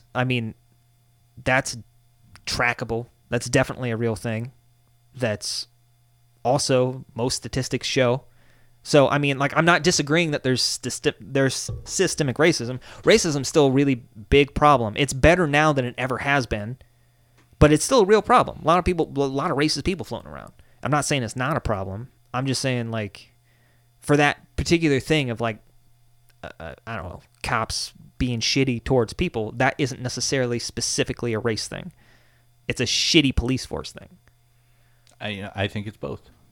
I mean, I don't get me wrong. I'm not disagreeing with you on the police force thing at all. I'm 100% agree. Like, they have not enough money in their training. They don't get enough training. They have way too much money when it comes to, like, fucking weapons and ammunition and fucking... Right, they're very heavily armed. ...military gear that they don't fucking need. So, yeah, I'm 100% behind the calls to defund the police. And, no, that doesn't mean you get rid of the police force. That just means that maybe your fucking cops don't need tanks. Yeah. Okay? They don't need, you know, millions of dollars to spend on armored personnel carriers, for Christ's sake. Like, really, they need to funnel all that shit back into training. Like, yes, absolutely. Like, okay, so I looked into this. In the state of Nebraska, the training for the police in Nebraska is 14 weeks. 14. Yeah. That's the same amount of time, roughly the same amount of time, of basic training for the military. Yeah. Now, in basic training in the military, what you learn in that 14 weeks is physical fitness and weapons. What the fuck, like, and, okay, so in 14 weeks for the United States military, or at least the U.S. Army, you learn physical fitness and weapons training and, you know, combat training, things like that. Your basic, that's what, okay, BCT is what it's referred to in the Army. That stands for Basic Combat Training. That takes about 14 weeks, okay? Right. Roughly, something like that. Or maybe it's 14 weeks for that plus infantry school. Either way. 14 weeks to learn how to fucking kill people. Well, it's like 10 to 14 or it's something like that for your basic training. Yeah. And then usually you get have different more, training. Yeah, you get more training. Now, depending on what you do, I was infantry, so you basically just go through the same thing but more advanced because, I mean, that's what infantry does. You're trained to kill people. Right, that's your training job. For the job. Right, exactly. But then you want to take and you want to train police in that same amount of time, and you have to train them in physical fitness, weapons training. You have to, the different weapon systems that they use, the shotguns, the different shotguns, pistols, tasers, everything like that, the different ammunition that they use. Right. You know, rubber bullets, sandbags, bullets, everything like that. And then you also have to train them on how to handle themselves in stressful situations, and you have to train them in what's illegal, what's not. They have to be able to try to know what's law and what's right, what's wrong, right, and everything like that. And you're doing all that in the span of 14 weeks, in the span it takes to train a soldier at the basic level, and that's not enough. Because here's the thing, right? Here's the thing: people will try to defend the police with this. They'll say, well, I saw the video. That was a stressful situation. Of course the cop reacted the way he did. Bullshit. Fucking bullshit. I was in the military for 7 years. I spent a year of that in Afghanistan. We trained pretty heavily for that. And again, here's the thing. We trained for it. We had special training specifically for that deployment. So not only did I go through basic combat training and infantry school, everything after that was training. Train for this, train for that, train on this, train on that. Refresh your training for this because it's been a while. Refresh your training for that because it's been a while. Here's a new thing that we're going to spend some time training on. And now you're going to get deployed. So now you have a few months where you're going to be training specifically for a deployment situation. And you're going to have to go through this training for this situation and this training for this situation and all this kind of stuff. And the rules of engagement in Afghanistan and in the Middle East now are so goddamn strict and strenuous that in order to, basically what they told us is, in order to know that you are legally and rightfully firing your weapon, you have to have a lawyer present with you. Now, of course, that was just a little joke for how strict the rules of engagement are. But basically, you do not fire your weapon unless you are being shot at. Right. You don't pull that fucking trigger. And if we deviated from that at all, you're fucked. Your whole life is fucked. Because chances are you're going to end up in a court-martial. And in that court-martial, chances are you're going to be found guilty. And if you're found guilty in that court-martial, depending on what you're found guilty for, chances are you're going to Leavenworth, and you might be there for a long time, if not for the rest of your fucking life. Right. And Fort Leavenworth in the military prison, is not a happy little fucking place. It's a physical labor prison. You break big rocks into smaller rocks and smaller rocks into pebbles. It's a physical labor prison where you're not part of the military anymore in this prison, but you still have to adhere to military standards and protocol. Right. And you're telling me that in war, I'm expected to be better and be able to pay closer attention to what's going on around me in war than you would expect a police officer to be able to do on the streets of his fucking hometown at the local fucking Stop and Shop. I don't fucking think so. Right. Train your fucking cops. Yeah. Well, and that's definitely a big issue. The cops in particular don't have even remotely enough training. And it's not... the whole system itself is flawed. Like, even in the sense of, like soldiers, right? I would say... on average, a soldier in a combat zone is probably under a lot more pressure than a police officer driving around in his car getting fat. And so to combat those high-pressure situations, even soldiers in war are on rotation, so they don't stay there for years at a time. No, they certainly don't stay there for 20 fucking years doing the same goddamn job all day, every day. Like, there's, part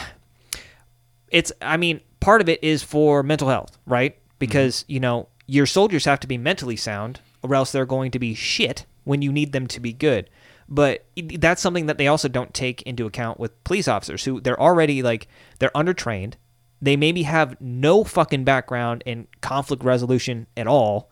All that they've been really told is, through the training there, it's they get a little bit of physical fitness, a little bit on arms training, and a little bit on the legalities of being a police officer. And that's kind of it in that tiny ass time frame that they're at the police academy. And then they're just kind of set loose to do it. And so now they're undertrained. They're in a position that they're not ready for. And maybe they're in a real shit area, in a city or something where there's substantially more crime than maybe something that we're used to around here. Right. And that's super fucking stressful, but that's like a 9-to-5 job, or like not like a 9-to-5, but you know, it that's your daily job, right? Ostensibly, forever. Like they want you to do it until you retire, right? Like that is way fucking too much. Mm-hmm. Yeah, here's the thing. Like it used to be that soldiers would be just kind of kept there for a long time, but they changed that. Even early on in the current war, they had what was called stop loss. And what that was is a lot of times units would get deployed and they'd be told we're going on a 12-month deployment, 1 year, which is pretty standard for, well, depending on the branch. Like Air Force only does like 6 months at a time, whatever. Fucking chair force. But Army generally does about a year at a time, depending on what you're doing, et cetera, et cetera. There are some other factors that go into it, but generally about a year at a time. So they'd be coming up. It happened a lot. They'd be coming up on the end of their deployment, and then they get orders. Nope, we need you to stay another year. So they'd be there for another year. They'd be coming up on the end of that time. Well, we need you to stay another year. Now, they quit doing that. And by the time I went over, the rotations were 1 year. And in the middle of that, you got 2 weeks off to go home and relax and see your family. Like, I missed my first son's birth by a little bit because I got held over in Kuwait. Mm-hmm. But I got to come home for a couple weeks and see my newborn son and spend time with my family. And so did everybody else in my unit. But you know, there's a big difference here because like there are people who make a career out of the military. And what the military is when you're not in war, you're training for war. That's what it is. Right. That's what you're doing. Now, if you want police to be a career job, fine. It needs to be treated that way. Because here's the other thing I found out when I was talking to a cop about this, because I gave some thought to being a cop. They go to the academy, or they go to the police academy, whatever the fuck they call it, police academy, whatever, 5 days a week. They get to go home on weekends. Right. So, yeah, so you get 14 weeks of training, and you go home on weekends. That doesn't make any fucking sense. Yeah, well, and that's just the stuff of what they're doing. Like, you get 10 to 12, 14 weeks just for basic training in the military, mm-hmm. which is, like, more than the police academy, just right. by that itself. But they also are supposed to have, like, you know, conflict resolution. To work in human aid, or like even something as dumb as like HR, or like not necessarily as dumb, but as like simple as HR, where conflict resolution is technically part of their job, that's still 4 years right. of studying. You know, they're supposed to be able to talk people down. Like to have an education in like psychology or therapy and things like that, like you're looking at like 8 years plus schooling every so often afterwards until you don't do that job anymore. Right. And like lawyers, it's, you have like, you go through regular college and then you have to go through like law school. And then even after that, like there's still a very fucking hard test that you have to pass. Right. For every single state that you just even want to work in. And then you have to keep getting certified after that. Yeah, because the laws change. Like, yeah. You know, different laws come into play. Some of them change. It's, and like, you have to know that. It's like they take it, like, you take a little bit of this job and a little bit of this job and a little bit of this job and a little bit of this job. And we're going to give you 30 minutes to learn all of that. And then we're never going to talk about it again. Right. But, like, if you do any one of those jobs, it's like, yeah, you're going to need 10 years of full-time schooling before you can even start, and then like at least another like month of schooling every year for the rest of your life. Right. But it's like it's just the core of what the police is flawed. Yeah. So Army basic training is 9 weeks. I looked it up. Now I can't speak to Marine or Air Force or Navy. I was never a member of those, but Army basic training is 9 weeks long. I think 14 weeks is if you do OSUT, which stands for One Station Unit Training, which means you go through basic training and your advanced schooling all in one go. Gotcha. And that's about 14 weeks, depending on your MOS. There are some that are longer. You know, there are some that are a lot longer. Special Forces, in the Army, Green Beret, 11 X-Ray. Last time I checked on it, I knew somebody who was actually going through for that. That's about 2 years training before you're even qualified. Yeah, and that's like a training. Well, and especially so, maybe that's like a higher standard.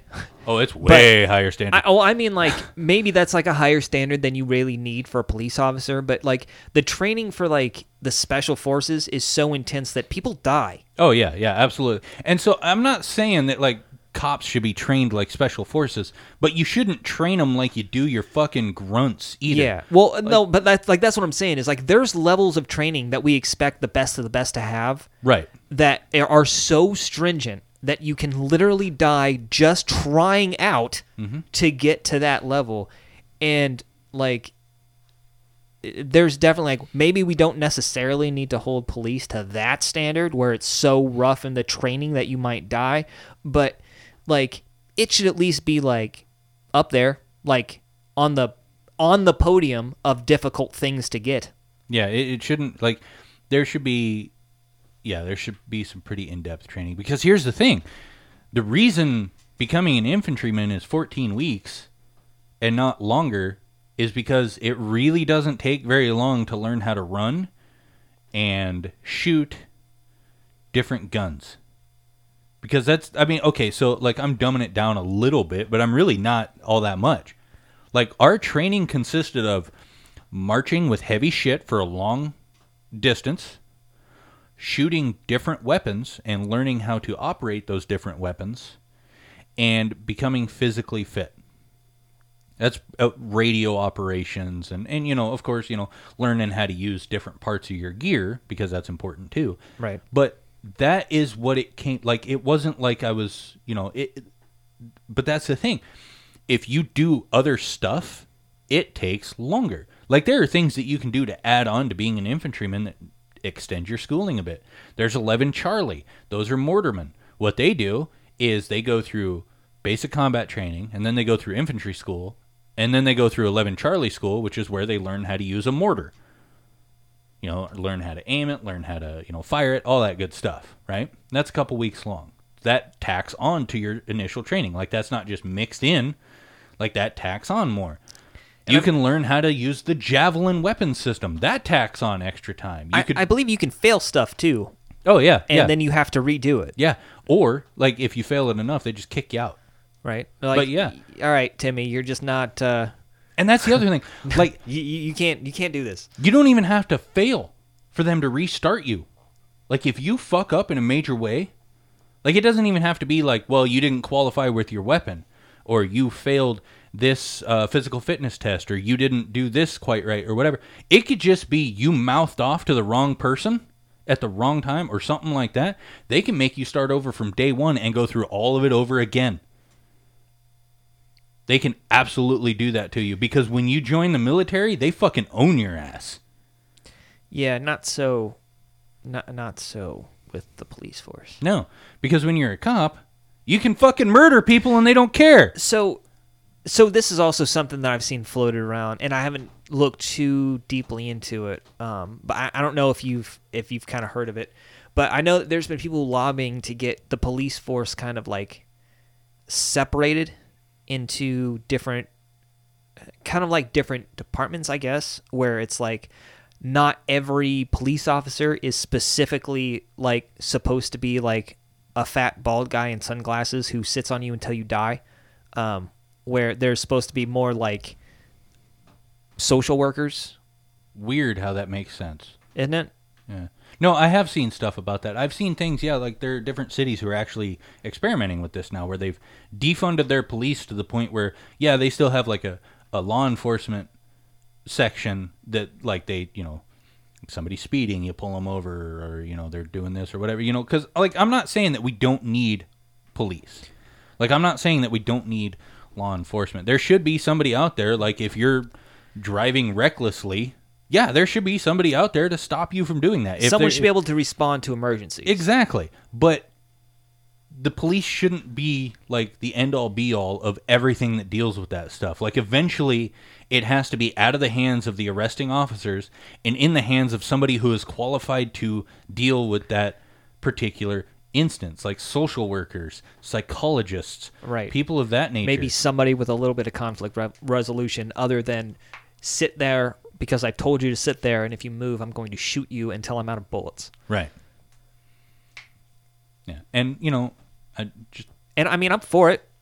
I'm for it. But it's, isn't it so... Have you seen the thing about... all right, so real quick, because we're kind of getting off of one tangent and onto the other. I do want to point out that I am all for the end of racism in, you know, any way that we can do it. Any good way that we can do it. I suppose genocide's a way. Not totally in favor of that one. Yeah, I wouldn't. But like, that's not a good way. Everybody, no. That's a bad. It's not bad. Okay, so not in any way imaginable. But like, I'm in favor of the end of racism. I want to get to that point where in everyone any way is just, that doesn't hurt people. Yeah, where everyone can just get the fuck over stuff and be happy. Like, I think we're making baby steps. And I honestly, I really don't care that much if you identify with your heritage, like. But just in general, I want everyone to be happy, and I want the best for everybody. And I don't want it to make it seem like I'm trying to blame the victim or anything like that. I don't think it's, I think it's a white issue more. Like, there's racism that flows all over the place, but I think in the United States, it's mostly a white people in power issue. Yeah. And I would say that that's another big issue, because look at the demographic of our government. Yeah. How many of them are people of color or minorities? Well, and that's just another thing where it's like, even to other white people, the white people who are in power right now are like, they're like super white. Like, yeah. They're not even normal white. They're like, they're like ancient, like disgustingly rich people. Mitch McConnell, like, we're talking to you. People who don't even exist within the frame of white America. Right. Like, that's a fucking problem for everyone. Oh, yeah, absolutely. And that is a big issue. Like, the whole point is supposed to be representation. There can be no... there. What is it? How does it go? I'm fucking... I got myself... I will also butcher it if I try to say it, but yeah, I know what you're saying. Like, there should be accurate representation of the people. Right, right. Not, like, a bunch of, like, 9,000-year-old white people... Right. ...who are so rich that they could literally wipe their ass with their money and then burn it and not even notice that the money was gone. Right. Like, that is a fucking issue. Oh, absolutely. 100%. There needs to be... I think that's a big part of it. There needs to be more atheists, more black people, more Asian people, more women, and more of every minority representing this country, because that's what we are. That's what we're supposed to be. That was the intent of this country, was to be a melting pot of cultures. I have an idea of, I think, how we could fix our government... Kill the old rich white people? Overnight. And this might seem a little extreme, but I think that it would absolutely work. And this is what you do. You come up with a decent minimum wage that's living, like a living minimum wage. Which is what it's supposed to be. And then you make every single government job where you're in charge of policy mandatory minimum wage, mm-hmm, with a set time limit, mm-hmm, of the amount of time that you're able to work that job and be in that government, and then also make it so that it's like you cannot have holdings with any other organization or business or person until you are out of the government. I like it. Can we also eat the rich people? Well, I don't...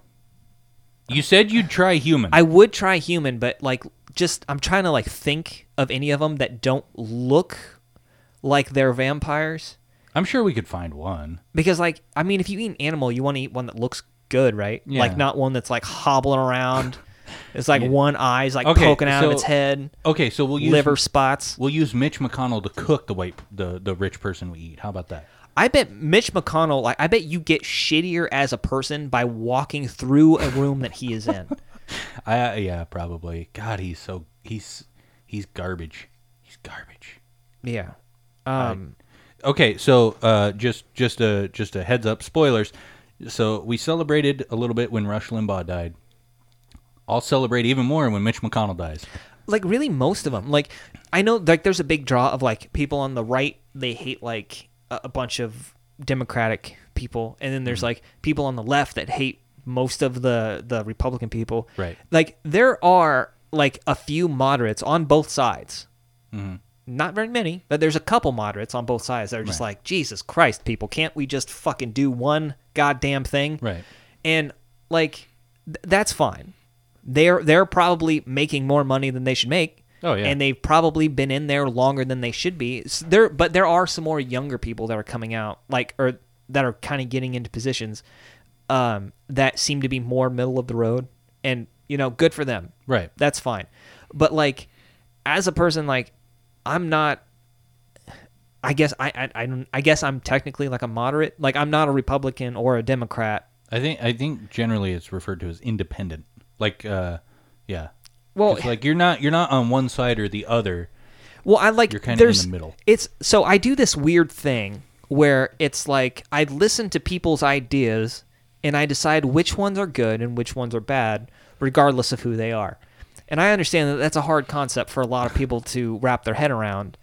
But here's the thing. Like, there are some Republican ideas that are good. Like, you should be able to defend yourself, and the government shouldn't be able to tell you explicitly what to do at any given point. That's, I mean, that's overstepping bounds.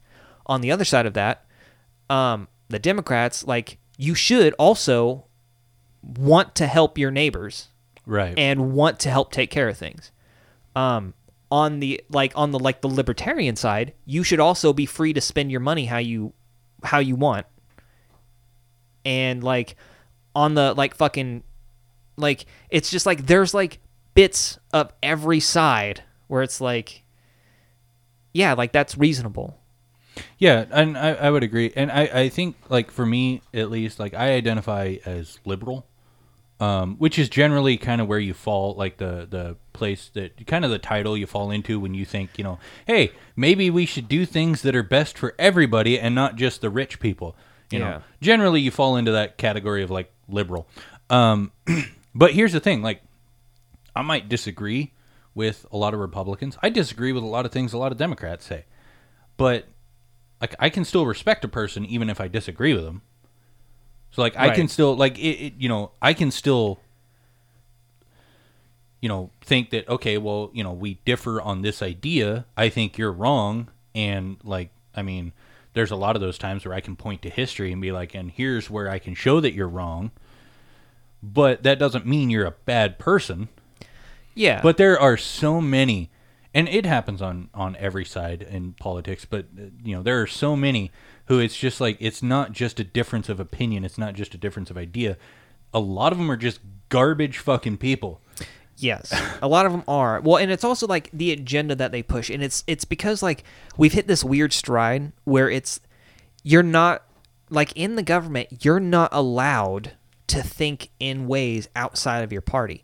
Like, if you're a Democrat and then some Republican puts out, like, something that you're like, okay, that makes sense, then, like, if you vote for that or vote in that way, then you're considered abandoning the Democratic Party because you're breaking with them. It's like on both sides. And so, and like, that's what they do. It's like, no. If you're a Democrat, you have to be a Democrat in, like, you have to vote this way and you have to think this way and you have to use these talking points for every single thing that pops up. You are not allowed to deviate. To the point where it's like, look at Bernie Sanders. Like, he's a Democrat, but independent. But yeah, but super, like, liberal, socialist. He's one that is like, you know, he's like, well, we should, you know, take care of college, and we should take care of healthcare, and you know, this and that, and then, like, the Democrats are like, okay, but he's not like a real Democrat. Yeah, and which, like, I have to say, like, I'm 100% on board with Bernie Sanders. I am too, like, and. Like, but that's the thing. It's like, that's bleeding down into people. And so, like, your average person will also be like, you know, I'm a Republican, so I don't give a shit what any of those fucking Democrats say. They're fucking evil. Like, even though they don't even know, because most people actually don't pay any attention to what really goes on. Like, there's so few people that actually read, like, the stuff that goes through and gets voted on and, like, actually stay in the know. They most people just get their talking points from whichever news outlet they want to, like, right. Whichever one speaks back to them. So, like, if they're a Democrat, then, you know, they're probably watching, like, MSNBC or CNN. If they're a Republican, they're probably watching Fox News. And like, that's it. And so like, it's become like this deep fucking divide to where it's like, you can't just be like a person and be like, well, that idea is pretty good. And that idea is pretty good. Like, can we find a way to make both those ideas work like together? Like, can we use that as a middle ground and a starting off point? Instead, everyone's just like, nope, if it came from that side, I don't want to hear it. Right. Well, and there was a great example of that. So when, Obama was president, you know, of course, everybody knows he had the Affordable Care Act. Right. And it became, like, everybody started referring to it as Obamacare. And they, I don't remember who it was, but somebody did this great experiment. They went out on the street and were talking to random people, generally like Republicans, right? And they asked them, you know, what do you think about Obamacare? And they just like fucking, just lose their fucking mind. Just horrible shit to say about it, right? And then they'd ask them, well, okay, so what do you think about the Affordable Care Act? And they would say, they would have like nothing but good things to say about it. And the reason for that is because, like, number, like you said, they didn't pay attention. They don't know what it is. Pay attention that those are the same thing. They just heard one had Obama's name on it, and immediately it's like, oh, fucking no, Obama came up with fucking garbage, and he's a fucking horrible racist slur, fuck him, and all this other shit. It's like, if people would just stop and look, like, they would see that they agree with people they think they disagree with more often than they don't. You know, especially, like, you have, to use, like, the Republicans as an example again, because, like, granted, don't get me wrong, Democrats have some shitty ideas and they do some shitty stuff too, but it seems to come a lot more from the Republicans, at least right now. Mm-hmm. But, so, like, you have, like, if you look at the statistics, people using, like, SNAP benefits, unemployment benefits, welfare benefits, things like that, tend to come from red states. But you have Republicans who will fucking yell and scream about how these things are horrible, horrible things and how we should get rid of them. And then these people who actually benefit from these programs are voting for Republicans. Yeah. And it's just, it's so ridiculous. Like, it's like you're so brainwashed into, like, party lines that you don't understand you're voting against your own interests. That's why I don't understand women who are Republican. See, there's a big thing of people, like, I just don't get when, like, there are people who are, like, Latino and, women and black people who were, like, really big Trump supporters, even though he was, like, super racist and super sexist. Oh, yeah. And it's like, I didn't understand how you could, like... Like, there was, like, videos of people at rallies and stuff where, like, there's women wearing shirts, like, he can grab my pussy and shit like that, where it's like, you know he doesn't like you, right? Right. He didn't give a shit. He doesn't give a shit about any of his supporters. He never did. No, and it's like, I don't know. That's, people just get, like, they get so tied in to one thing or another that they're just completely unwilling to think of anything else. Like, that's the big thing that, like, you come across a lot with people who don't like Bernie Sanders, because they call him a communist. Mm-hmm. Because they fail to recognize the difference between communism and democratic socialism, right? Which are way different things, right? Communism is a form, is a socialist government, but it's very different socialism from democratic socialism.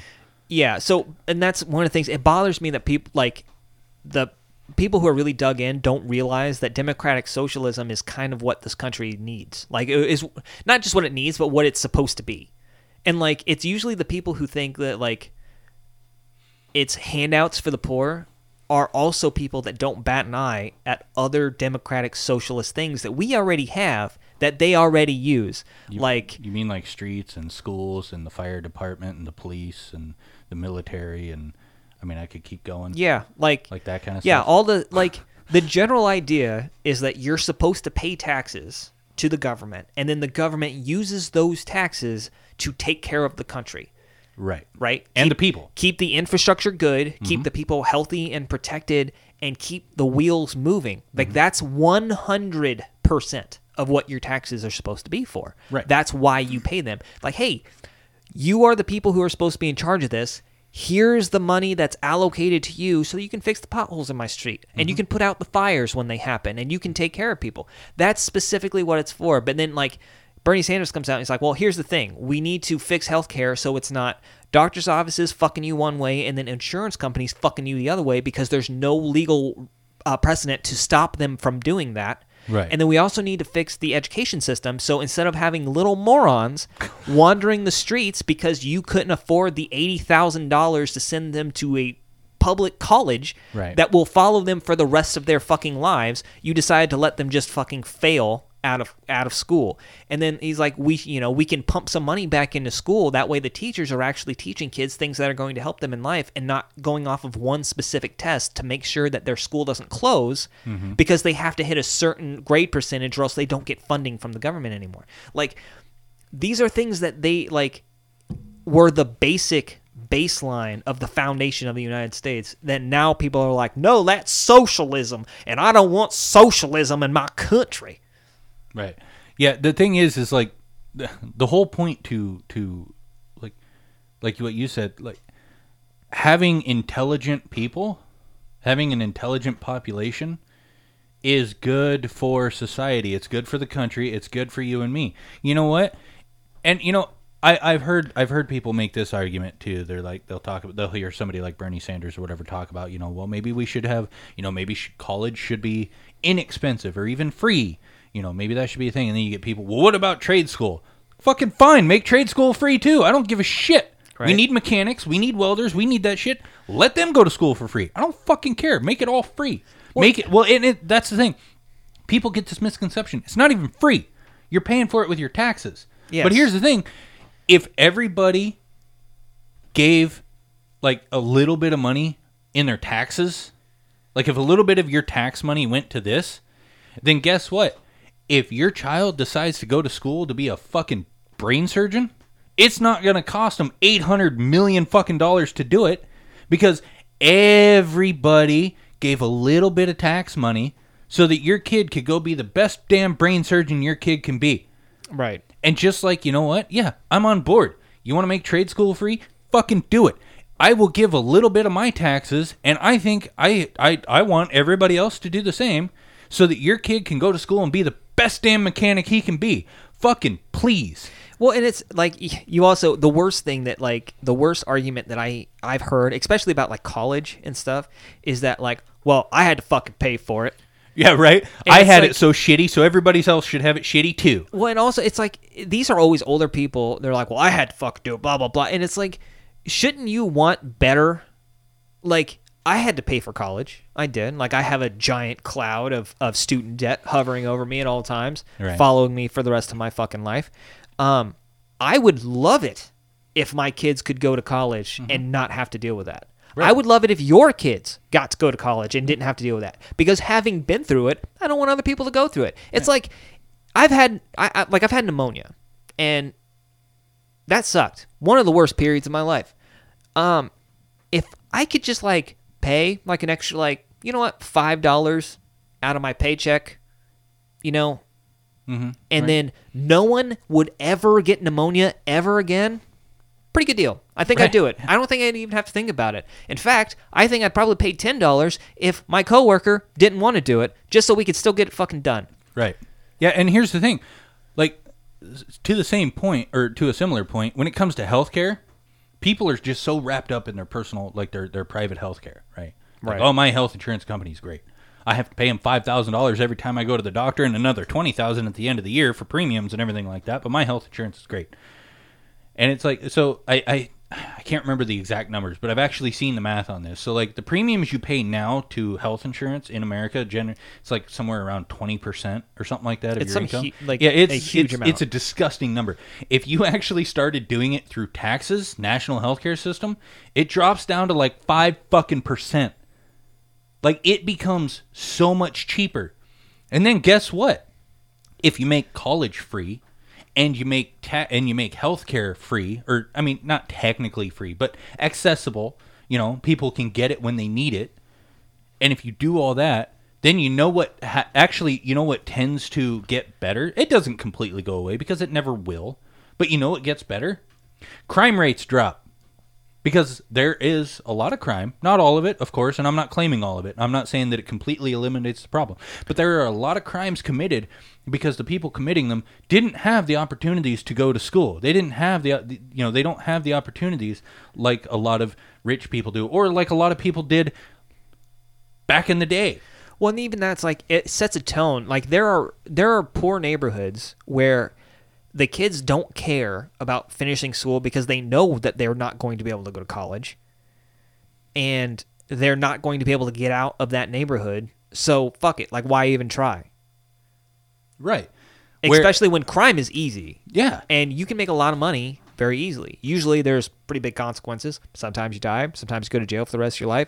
Sometimes, you know, even worse shit happens and other people like get hurt because of it. But it's easy to do. Yep. Like you don't need training. And and to that point, sometimes you go to jail for the rest of your life. Guess who pays for jail? It's not the fucking people in it. It's us. Yeah, we're paying for these people to go to jail. We're paying for them to have a place to sleep and to be able to eat. And I'm not downplaying. I'm not speaking out against that. What I'm saying is we can limit that. We can make it so fewer people go to jail by things like making college free, or like air quote free, making healthcare air quote free. By decriminalizing things that shouldn't be criminalized in the fucking first place. Like we can, like, so, you know, you save a lot of money on this side if you spend a little bit on this side. Well, and it's something that like people, if you bring it up to them, they say that they don't want their tax dollars going to welfare. But like, I've tried to break it down to people before. It's like most of your tax dollars, like I would say $9.95 out of every $10 goes into a politician's pocket. Right. And then like 4 of the remaining 5 cents goes into other countries and maybe 1 penny of it goes into our country. Right. That's okay? Like why is that okay? People just don't understand. And most of them also think it's okay. Like, even people who didn't like Trump were all up in arms when he was talking about the bill that they were trying to push, and he was pushing back against it because it was like millions of dollars were going to this country, millions of dollars were going to that country, but only $600 were going to citizens.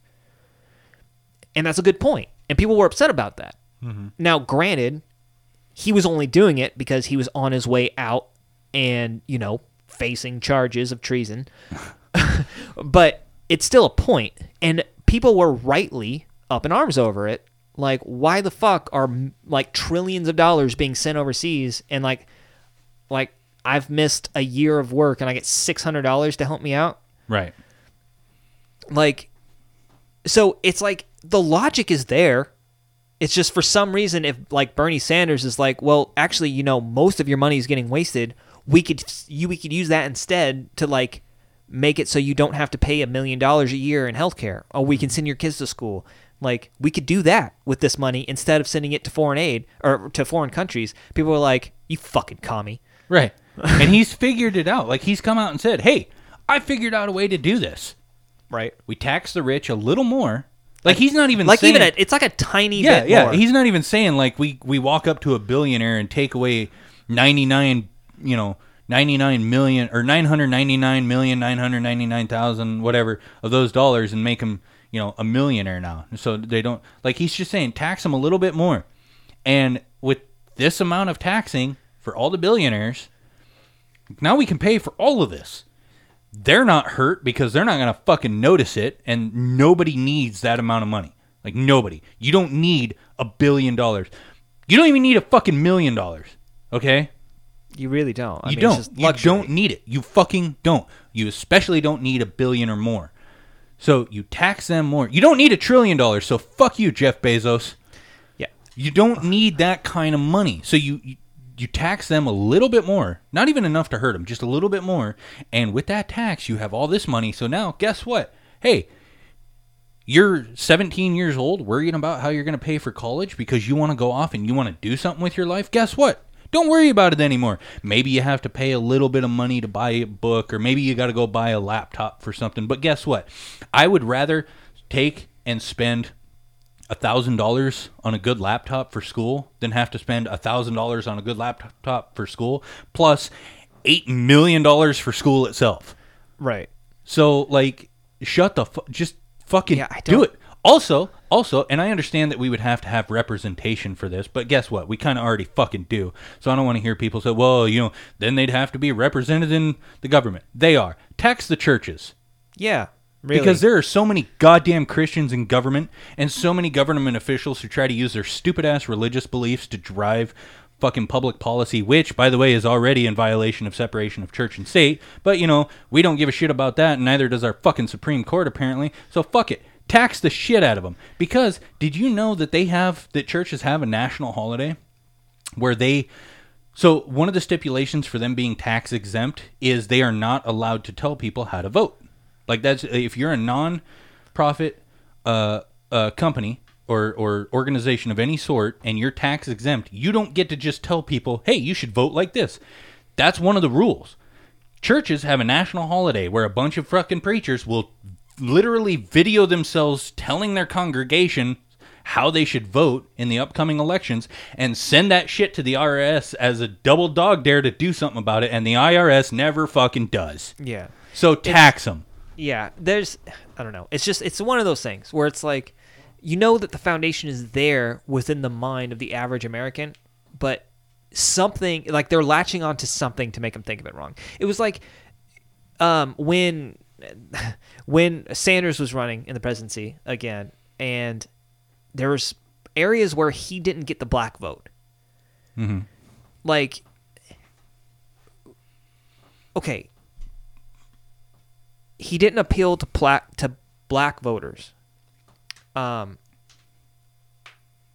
I don't, like, this guy, like, he marched for civil rights with Martin Luther King Jr.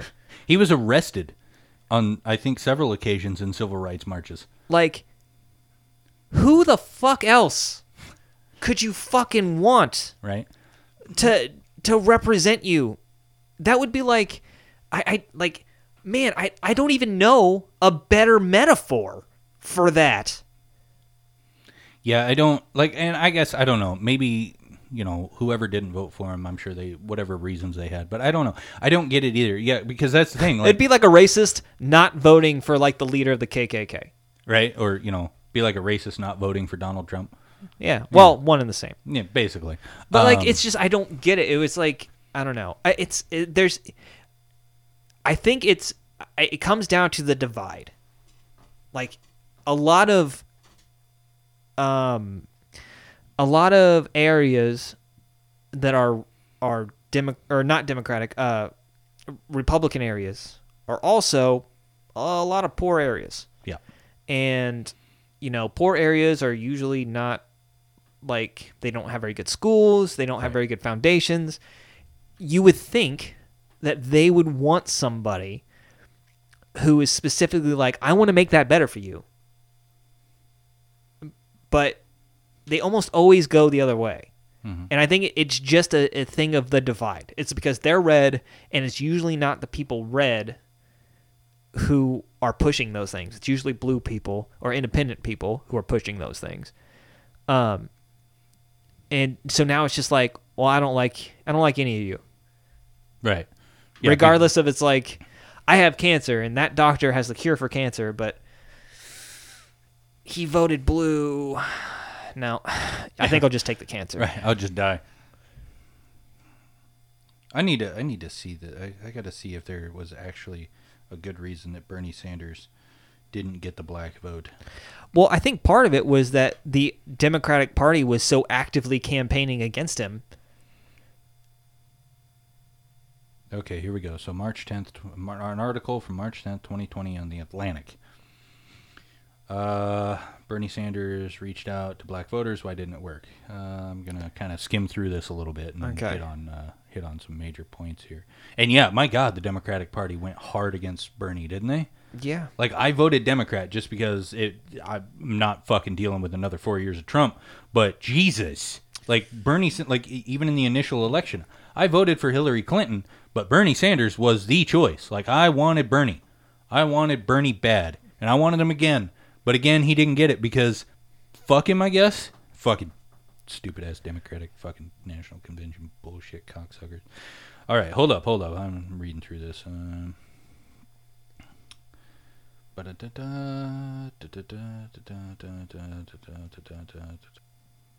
See, this is why we usually at one point throughout the episode, I think every week we come back to this. Like, this is why we need a producer, someone who can look this stuff up for us. Yeah, we absolutely do. Is there anything worthwhile in there? I'm still looking. I mean, it doesn't really matter one way or another. They didn't. He didn't get the vote, and you know, then the bad years happened, and again, he didn't get the vote, and now we have old man Biden, who I'm not in favor of really any politician besides like Sanders for the most part. I mean, most of them have proved again and again very publicly that they're pretty corrupt. So, like, I don't have any special attachment, I guess, to Biden or is it how do you say her name? The vice president. I don't want to butcher it. I believe it's Kamala. Kamala Harris. Kamala. I think that's right. Like, if that's wrong, correct me. Yeah, I think it's Kamala Harris. I don't have any attachment to them, but I do love a good joke. Like, I'm happy that Donald Trump didn't get the presidency, but some of those Biden jokes that are floating around about him being senile are so goddamn funny, and I can respect a good joke.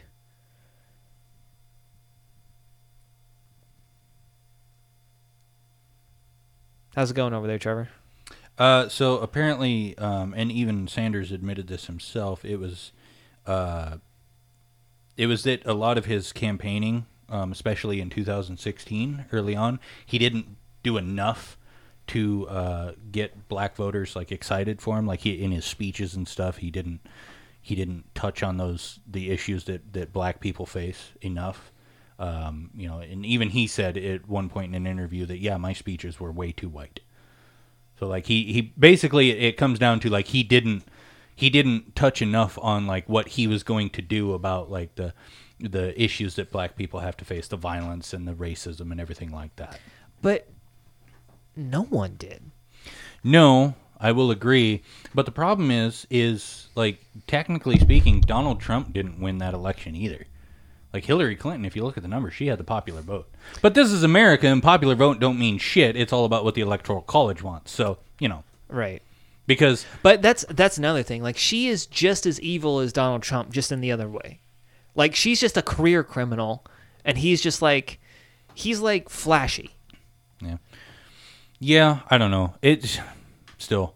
I mean, but that still points to another issue in this country, because that's not the first time it happened. Like, Al Gore lost to Bush for the same fucking reason. Yeah, won the popular vote. But lost the Electoral College. Yeah, because there was a time when the Electoral College made sense, but there was also a time when it was honest. Yeah, so like the Electoral College doesn't. Yeah, the Electoral College is supposed to cast its vote in favor of the popular vote of the representative group. However, there is no actual like law or rule in place that says they have to, I guess. So it goes state by state. And like about half of the states don't require it. So they're free to vote however they want to. Yeah, which is fucking ridiculous. Yeah. Like there's no check. Like there's no check to that, like a system of checks and balances there. Yeah. All they have to do to fix it is make it so that it is mandatory nationwide. They have to follow the popular vote. All they have to do to fix it is abolish the fucking Electoral College in general. It's fucking stupid. Popular vote is all that matters. Like that should be what it is. Period. And you know what? That might mean at times that candidates I don't like win. But hey, if it's done in a fair manner, then that's just how it is. Like that, and that'll happen. Like, see, so people like usually say that means that, like the argument to that is that means California and New York are going to pick the presidency every time. And that, I guess I don't understand that, because like there's what, like, however many people, like say there's like, we're going to scale it down. Say there's like 100 people in the country, right? 100 mm-hmm. voters. Mm-hmm. And if, you know, they're spread out throughout the country, it doesn't matter if 50 of them are in one state and 2 of them are in another state and 12 of them are in another state, like all the way up to 50 or all the way up to 100. Like if every individual is voting, then there's still a percentage chance that you're going to get it. Right. Right. Because like people, like it's my understanding, like, okay, so like New York and LA are both blue, right? Yeah. But not so. Every single person in those things are blue. Like right. There are Republicans that live in those mm-hmm. areas.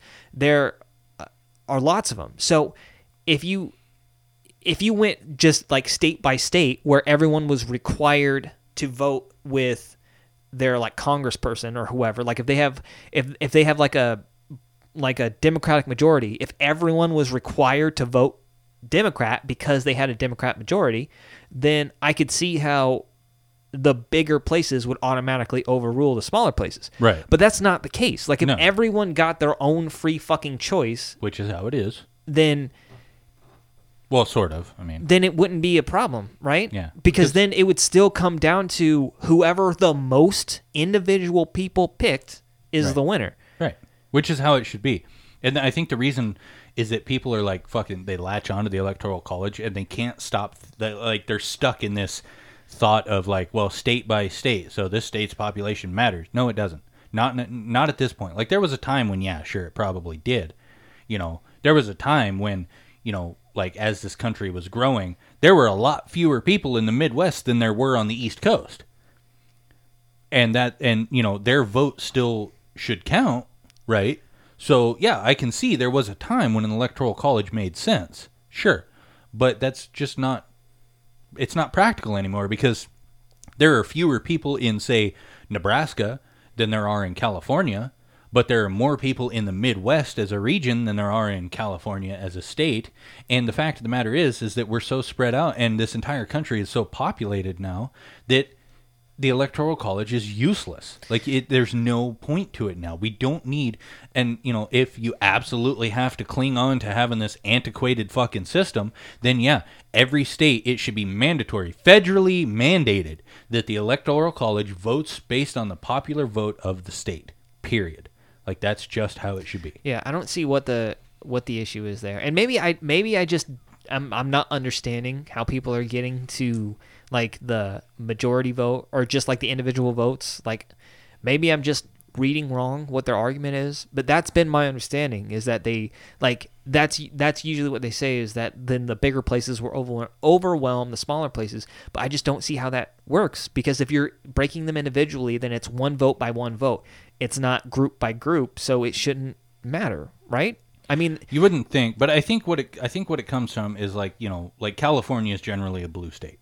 Right. So there's a lot of Democratic voters in California. And, you know, if we do, like, I think they're thinking about it, like, if you do it by popular vote, well, California has, you know, 3 times the population of, say, Iowa. And if, you know, 98% of California votes blue and 98% of Iowa votes red, that blue vote will still overwhelm the red vote in Iowa because they have a higher population. Yeah, but the thing is, the thing is that you still, you know, it's still going to run into that same issue where it's not just a few states. One has a bigger population than the other. There's 50 states. Every naturalized citizen who isn't a felon and all these other fucking stipulations, who is 18 or older, is legally allowed to vote in every single one of those states.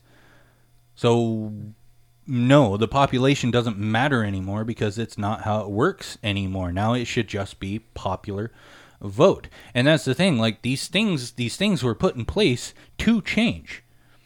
Like people talk about, like you hear this argument with the Constitution, and like, well, you can't change the Constitution. Yes, you can. That's why we have amendments. Right. And the Constitution was originally described as a living document, which means it is supposed to change with the time. What worked for the Constitution when it was written doesn't necessarily work now, which is why there should be changes made to the Constitution. There should be more amendments put in place. There should be things put in place. For example, I'm not saying we should abolish the Second Amendment. I'm not saying we should make guns illegal. I'm just saying, you know, maybe your average Joe jackass down there doesn't need a 50 caliber fucking sniper rifle. You know, right. That seems pretty reasonable. You know, you want to have a shotgun? You want to have a pistol? Fine. I don't give a shit. But I don't think you need a fully automatic fucking weapon. You have no use for it. Get out of here. Yeah, I think there's probably some limits. I'm in a weird spot with the Second Amendment. Because, like, I think that a person should be able to own guns if they want to. Though, I also think that there should be, like, I don't know, a better schooling, I guess, for it. There, like, should be training. There are a lot of other places where, like, so this argument has come up before with... It comes up always every time there's like a shooting, whether it's in school or just any kind of public shooting where, you know, people are like, you know, we shouldn't have guns. And other people are like, no, you can't take our rights away and blah, blah, blah. And other countries have just as many guns as we do and blah, blah, blah. And like one of the things, like, I think it's funny. I don't remember what country it was. This has been a little while now since we were having the conversation and I looked it up. But someone mentioned there was another country where it's like 50% of the people have guns, like it's like or something like that, and it's like super regular for people just to have a gun in their home. And so then I looked it up and I looked into that country, and also in that country it was also countrywide. It was mandated. It was a law in that country that every single person had military training. Every yep. single one. As soon as you hit of age, you have to get basic training. You do well, yeah. I know what country you're talking about. I think it was Sweden, something like that. Something like that, or maybe Switzerland. One of those. It was a Northern European country, and yeah, it's law there that every person of age, once you become of age, you have to spend 2 years in the military, the country's military. You are required to do 2 years of service, right, in the military. So, duh, right? So like, yeah, a lot of veterans have guns.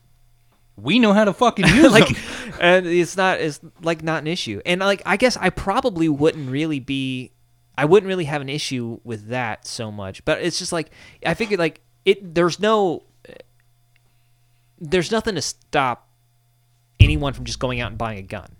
Like you all you have to do is just be old enough and not be a violent criminal. Yeah. Well, there are some places they do like a waiting period, but in the Midwest here, like Nebraska, Iowa, and whatnot.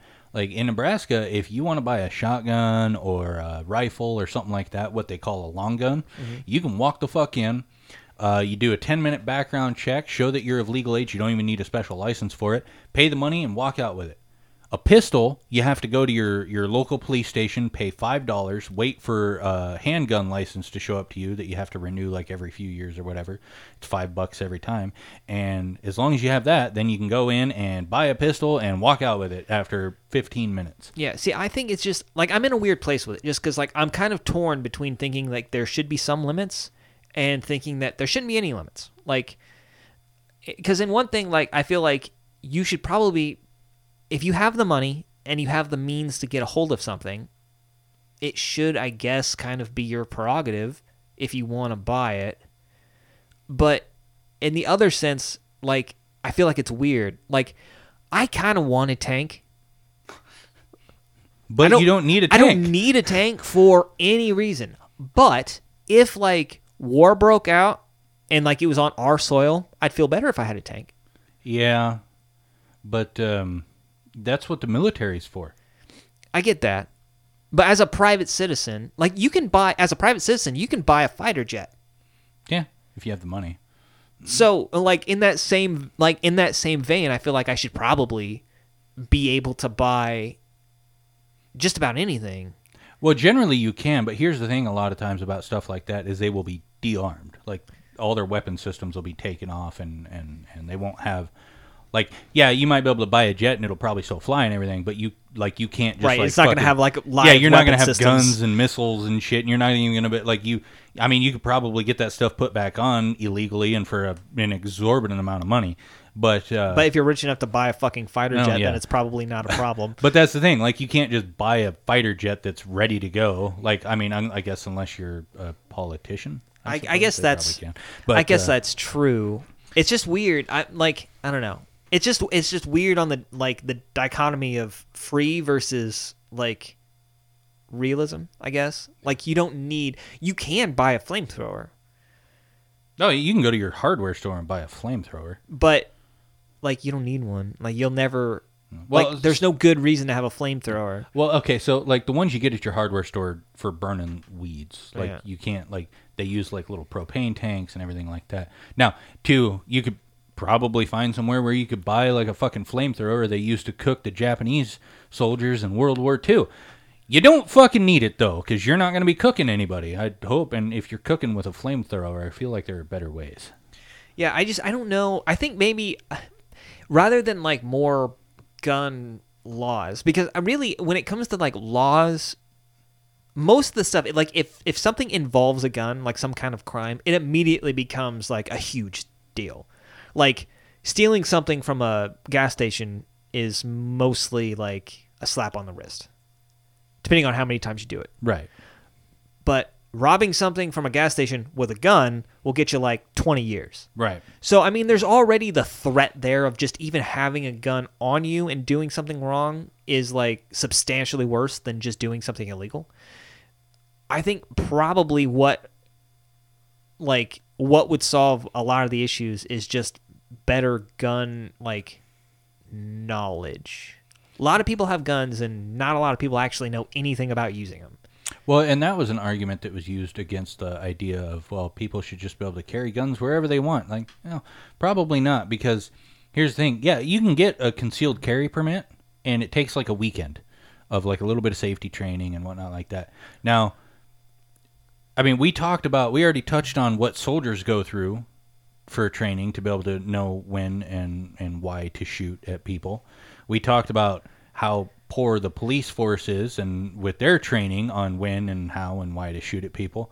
So do you really think that a weekend course on gun safety is enough for your average podunk motherfucker to be able to just like carry a gun? But that's what I said. That's what solves most of the problems. Well, no, that's what more... I'm agreeing with you. Gotcha. I thought you were saying no. I was wrong. No, I'm agreeing with you. And I'm just like generally like you in general, not like you specifically, but like I'm agreeing with. So like, you get a weekend course, and like the cops get more training than that, and military gets even more training than that, and you're getting a week, and like a lot of times the military does shit wrong, soldiers do shit wrong all the time, they fire at the wrong time or whatever, and they're pretty heavily punished for it. You get the cops who are just fucking murdering people left and right, you know, and they hardly ever get in trouble for it. But then you're going to have your average fucking podunk dumb fuck who's carrying around a pistol thinking he's going to be Mr. fucking hero.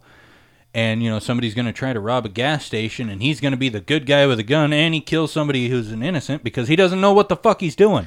Right. Because you imagine, like, just with anything else, you get better the more you do it, right? Right. And most people, I think, will buy a gun, and maybe they'll even take, like, a little safety course or something, but they don't, like, practice with that gun. Like, there are some people I know that go to, like, gun ranges and stuff, and, like, mostly because it's fun just to, you know, target shoot or whatever, and, you know... all that stuff. I know there's some places where they're like tactical ranges where they actually work with you and things like that. But the vast majority of people who have guns definitely don't do those things. No. Well, and not to mention there's a huge difference between shooting at targets where you know where they are and what's going to happen when your bullet goes through that target and shooting at people in a crowded place and having no fucking clue. Right. You know, because guess what? Depending on the caliber of weapon you're carrying, chances are that bullet's going to pass through the person you're shooting, whether it's the person you meant to shoot or not, and into somebody behind them. Or if you're just panic shooting, chances are you're going to shoot somebody innocent. You might even kill a kid, and that's probably not something you want on your conscience, I guess, unless you're a cop. But yeah, so that's I think the training thing goes a long way. Like I think if everybody was a veteran, I don't think anyone would care about anyone carrying a gun because everyone's kind of on like even keel. Yeah, I mean, people probably feel a hell of a lot safer about it, too. But there are other factors for that country, too. Like, well, there's a lot less people. Well, I mean, there's less people. That's a big thing. It's a way more socialist country, which means everything else about that country is better anyway. Like, it's not just like everybody spends time in the military, so now we feel safer because they have a gun. No, they have good health care. They have good educational system. Like, crime rates are way lower. People tend to be happier. Money's better. You know, like, there are so many, like, that's the thing, too. Like, there are so many factors that go into this that isn't just, do you know how to use the gun? Because there are plenty of fucking veterans, there are plenty of soldiers who come back and they have such a shitty life because our country doesn't take care of its veterans that end up using their knowledge for bad things just that's so they true. Can get by. Well, there's way more to it than just, do you know how to use a gun? Yes, that's a big factor, and it should absolutely be a requirement. Right. But that's not the only thing that we'd have to change. There are a lot of different things. Also, I want to point out, I wish I had like a megaphone that would reach across the entire country to everyone who needs to hear it, and that is this. No one is taking your guns away. Nope. No one is taking your guns away. Nobody's... Like, say it with me. I'll go real slow. No one is taking my guns away. You know the point I'm trying to make is that no one's taking the fucking guns. No one has ever taken the guns. No one's ever going to take the guns. No one's even talking about taking the guns. It's not going to happen. Do you know how many fucking guns are floating around the country? Do you know... Like, do you know how fucking, even if they really wanted to make a go at it, do you know how goddamn impossible it would be to round up all the fucking guns floating around in this country? It's not a real thing. Nope. No one is trying to take guns. People might talk about gun control. People might talk about gun laws. People might talk about making it harder to get certain things or not letting you buy certain things anymore. But no one is going to come to your house, knock on your door, and ask for your guns or throw you in jail. That is not real, and please stop talking about it. Nobody's ever said that. Not a single politician. Everybody talks about, like, well, Obama said this and Clinton said this. They never said anything like that. Right? You know who did say that, though? You know who stood up and fucking announced that was going to happen? The NRA and gun companies. And guess who stands to benefit from people panic buying guns, gun accessories, and ammunition? The NRA and gun companies, you fucking retards. Yeah, it's just that bugs me so much because it's never been a real narrative. People talk about, like... How are we going to solve this gun crime issue and things like that? And sometimes you, like, obviously, on the internet, where there's a lot of fucking idiots floating around, you get people like, well, we need to take guns away. That's not a real thing. Nope. It's way not. It's just not. Stop fucking talking about it. Right. It's not even a threat. No one wants to take your guns away. And I'll tell you this, like, I'll lay it flat out. Even if the government maybe did say something about that at some point in the future, it's 100% a bluff. You know why? Do you know one of, like, it's not the only reason, but one of the biggest reasons that the United States doesn't get invaded is because we're a goddamn army of people that have weapons and aren't afraid to just shoot openly at anything at any time. Which we've proven on multiple occasions. I mean, you know, we can just look at the school shootings for that fact. Like, we don't care. Like, that's, like, the United States, we benefit from all of, like, the countries that really kind of want to get at us. They have to really travel to kind of get at us. Yeah. I mean, there's ballistic missiles and there's ships and planes and all that stuff, and that obviously helps. But to get boots on the ground, they have to travel. And here's the thing. Like, do you know why, like, in World War II, when we stormed the beaches, how that was awful? Because they were able to, like, set up, and your only fucking option was run across open fucking beach. Mm-hmm. That's what our entire fucking country is. Right. We have a military. We have a lot of really cool weapons that can do really cool shit, stuff that they don't even talk about because they don't want you to know until they shoot you with it. Right. But beyond that, we also have an entire population that is armed to the fucking teeth and just waiting for the opportunity to shoot somebody. Mm-hmm. Well, and to your point about the invasion, like, going back to World War II as an example, there was an island nation that was smaller, way smaller population, didn't have nearly the size of military that Hitler did, and Hitler couldn't fucking take them. And that was England. And that is because they were a fucking island, and their Air Force was badass, but he couldn't, like, He even fucking Hitler figured it out. He's like, well, shit, if I try to, you know, launch ground troops across this fucking massive fucking waterway to land there, by the time they get there, they're just going to be fucking all dead. So I can't do that. I got to, like, pound them from the air for a while first and try to weaken them. And he couldn't fucking make it happen. He couldn't. And it's the same thing here. Anybody who really wants to, like, destroy our country, they live in places, one, right now at least, or for the most part, one, that are landlocked, so they don't even know how to use a fucking boat, probably, and two, they don't have the money to do it, and three, they'd have to cross one or the other massive fucking ocean in which our Navy patrols, our Air Force would patrol, our Navy pilots would patrol, any kind of fucking fighter plane we have, bomber, jet, otherwise, would patrol, submarines would patrol, and then, if any of them happen to make it to the country alive, you have one of the biggest military forces the world has ever seen just standing there like fucking looking at them. Right. Not to mention, so like they're not even going to get past... They're probably not going to get past that to get to you anyway. And a lot of the fucking reasoning people use is like, well, I got to be able to defend myself in case my government turns against me. One, the government doesn't give a shit about you. You're not even on their fucking radar. Like, they don't care about you. Two, you have an AR-15, which is, unless you've modified it illegally, which I'm sure a lot of people have, is a semi-automatic fucking 5.56 millimeter weapon. They don't have particularly high, they're not particularly big bullets. Now, you can get ones that are bigger, and you can get other weapons that have bigger rounds and all this stuff. But guess what the military has? Everything you can't own. They have tanks, and they have jets that'll bomb the shit out of you, and they have fully automatic weapons and heavily armored vehicles that are specifically designed for urban assault situations to just drive into a fucking building, let people out, and kill everybody inside. They have weapons on armored vehicles that are specifically designed to punch a hole in another armored vehicle and cause a vacuum effect so goddamn powerful that it sucks the people who are inside the vehicle out the hole out the other side. Yeah.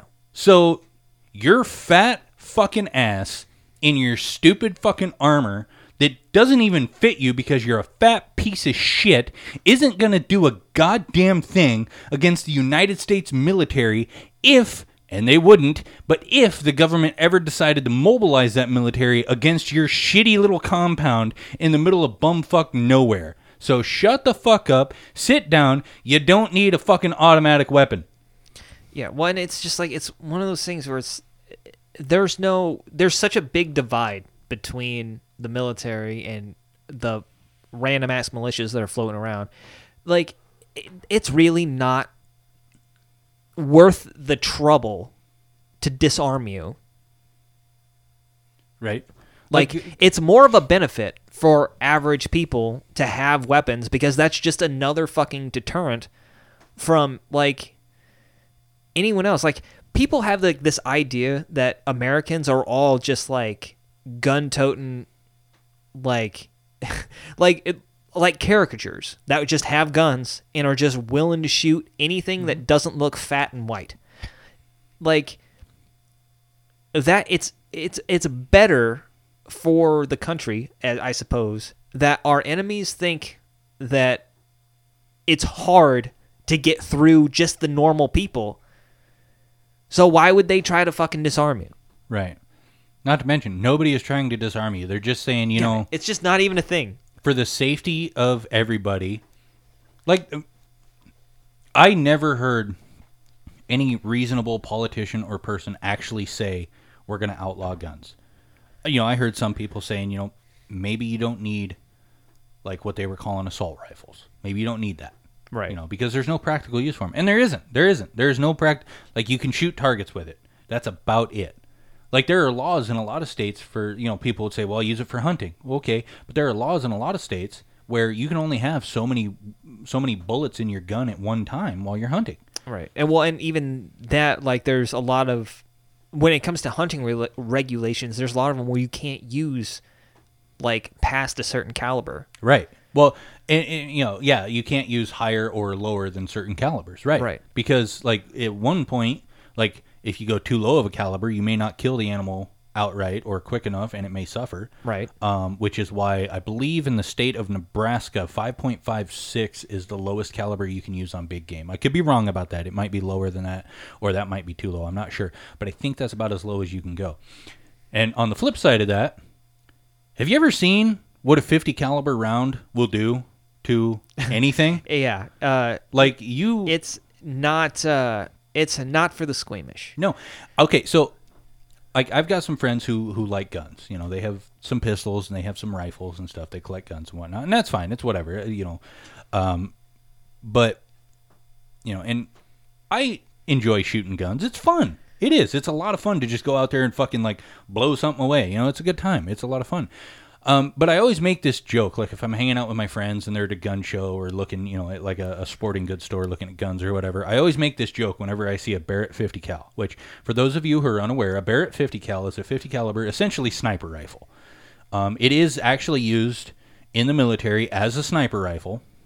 It's not like a widespread thing. It's not like every sniper in the military uses a Barrett 50 cal, but it is one of the weapons that can be used, is used in the military for certain applications. Now, a Barrett 50 cal round is fucking massive. It's huge.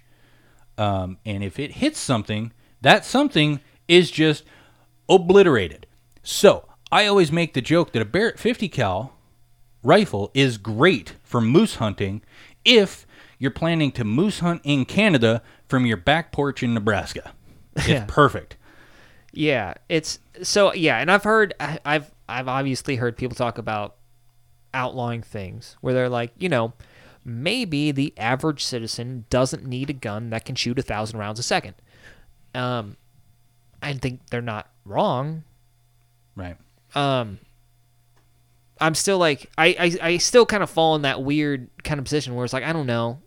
I'm torn between the freedom of being able to do whatever the fuck I want to do and the realism of like, yeah, but there's some things that you really just shouldn't. For the safety of everyone involved, you probably just shouldn't. So, but like that's at least something that I can get. Like that like I understand. Like but there's still no one out there who's going to like we live in the Midwest. Right. Guns are prevalent. Oh, yeah. You and I right now could drive for 10 minutes. Actually, not even 10 minutes because I know a guy who sells guns in between here and the next town. We could just go there right now and we could have guns like faster than someone could listen to this podcast. Mm-hmm. Oh, like they're prevalent. They are everywhere and no one is coming to round them up. Like, I just, that fucking drives me crazy. Yeah. No one's taking your guns. And here's the thing. Like, yes, you have a constitutional right to bear arms, Second Amendment. I understand that. But your rights do not trump other people's rights. Like, that's just a fact of the matter. And if something is problematic, like you said, something that's fully automatic and can shoot a crazy amount in a short amount of time. And if that particular gun is used very commonly in school massacres and things like that, I'm sorry, but your right to own that gun doesn't trump the right of those kids to live. Yeah. So, you know, nobody's saying you don't get to have guns. They're just saying you don't need this gun. Like, you have all these other guns, and those are fine. We're not taking those away. But maybe you can't have this one because here's a good example. In Australia, they had a pretty big issue. It was like, it's called I can't remember exactly what it's referred to as, but it was kind of like a massacre. It was like a big school shooting or something like that. And I think it was semi-automatic or fully automatic military-style weapon or whatever you want to call it. Like it was you know, just one of those weapons that a person doesn't really need. Like there's no practical purpose for, except, you know, if you want to go out and shoot targets or whatever. And this person used that in their shooting. Now, mind you, this shooting was like one of the worst they had ever seen. And it still pales in comparison to most of the shootings we have in the United States. And after that, their government made basically a unanimous decision that, you know what, that gun's illegal now. And literally overnight, gun violence fucking dropped hard. Because now, you're not allowed to have this particular weapon. So now, you know, it's a lot harder to kill a lot of people all at once. And that's the point. Like, yeah, you can still shoot somebody with a shotgun. You can still shoot somebody with a pistol. You can still do that. But you can't take out, with a pistol that holds like 20 rounds, you can't take out as many people as you could with, say, a fucking machine gun that can hold 100 rounds. You can't just stand in a crowd and fucking annihilate everybody without having to reload. right. like that. With and you know, you hear people all the time like, well, what about knives? You can stab somebody. Yes, you can, but two things. One, knives were not invented specifically to kill people or to kill things. Guns right. were. Two, you can't commit a mass fucking murder with a knife. You can't just like fucking kill hundreds of people in one go with a knife before yeah. you're stopped. You have to have like slasher movie plot armor, right, to get through that many people. Yeah, and that's something with like you do hear about like in the UK that you know guns are illegal in the UK, knives aren't, and there is a lot of knife related crime in the UK. But here's the thing. As it turns out, it's pretty goddamn hard to kill somebody with a knife, right. especially if you don't have a lot of time to deal with before other people are on top of you. You can stab somebody in the fucking heart, and they can survive. I'm not yeah. saying that they'll always survive, but here's the thing. If you shoot somebody in the heart, they die every goddamn time. Just about. And you don't even have to shoot them. You don't even have to shoot a person in the heart. Like, if you shoot them in the gut, they're going to die. There's a good chance. Yeah. If you shoot them in the shoulder, they're probably going to die. There's like, it's so goddamn easy to kill somebody with a gun versus a knife. Mm. Now, again, I'm not saying that I think we should outlaw guns in general. But I do at least understand why people would want to draw a line between the guns that are specific, like the guns that are like actually used for other things versus the guns that are only used to kill people. Because there are some guns that that's all that they're for. Like the fucking 50 caliber Barrett. Like, that's not for hunting anything. No. That is for killing people at a distance. Mm-hmm. Or, you know, taking out small vehicles.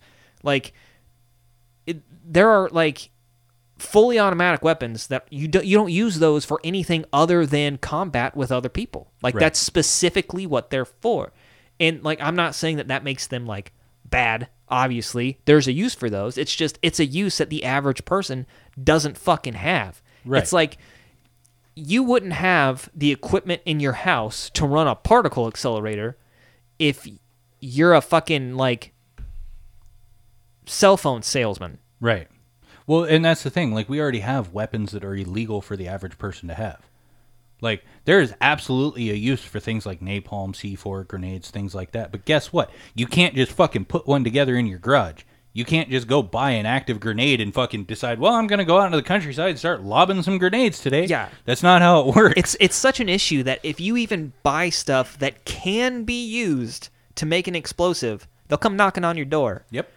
And well, if you buy the right stuff. No one like, bats an eye at that. Right, yeah. It's just when, like, I don't know. I think maybe people think it's like a slippery slope. So, like, well, maybe they'll start with the fucking heavy mounted machine guns, and before you know it, they'll be taking your 22. But I don't think that that's ever going to happen. No, because, you know, here's the thing. Two things about that. Like, to your point, one, it's a lot easier to survive a stabbing than a shooting. And the reason for that is when a knife enters your body, it does a lot of damage. And it'll do a lot of damage also as it comes out. But a bullet, when it enters your body, it does this cool thing, right, where it goes in, like, fully formed, like, just looking like a normal bullet. And if it comes out, if you've ever paid attention, it comes out all smushed. It's called a mushroom effect. And they're designed to do that so they do more damage. Right. And that's if it comes out. Some calibers travel slowly enough that once they enter a body, like once they get slowed down even more by just pushing through initially, they don't have enough velocity to exit.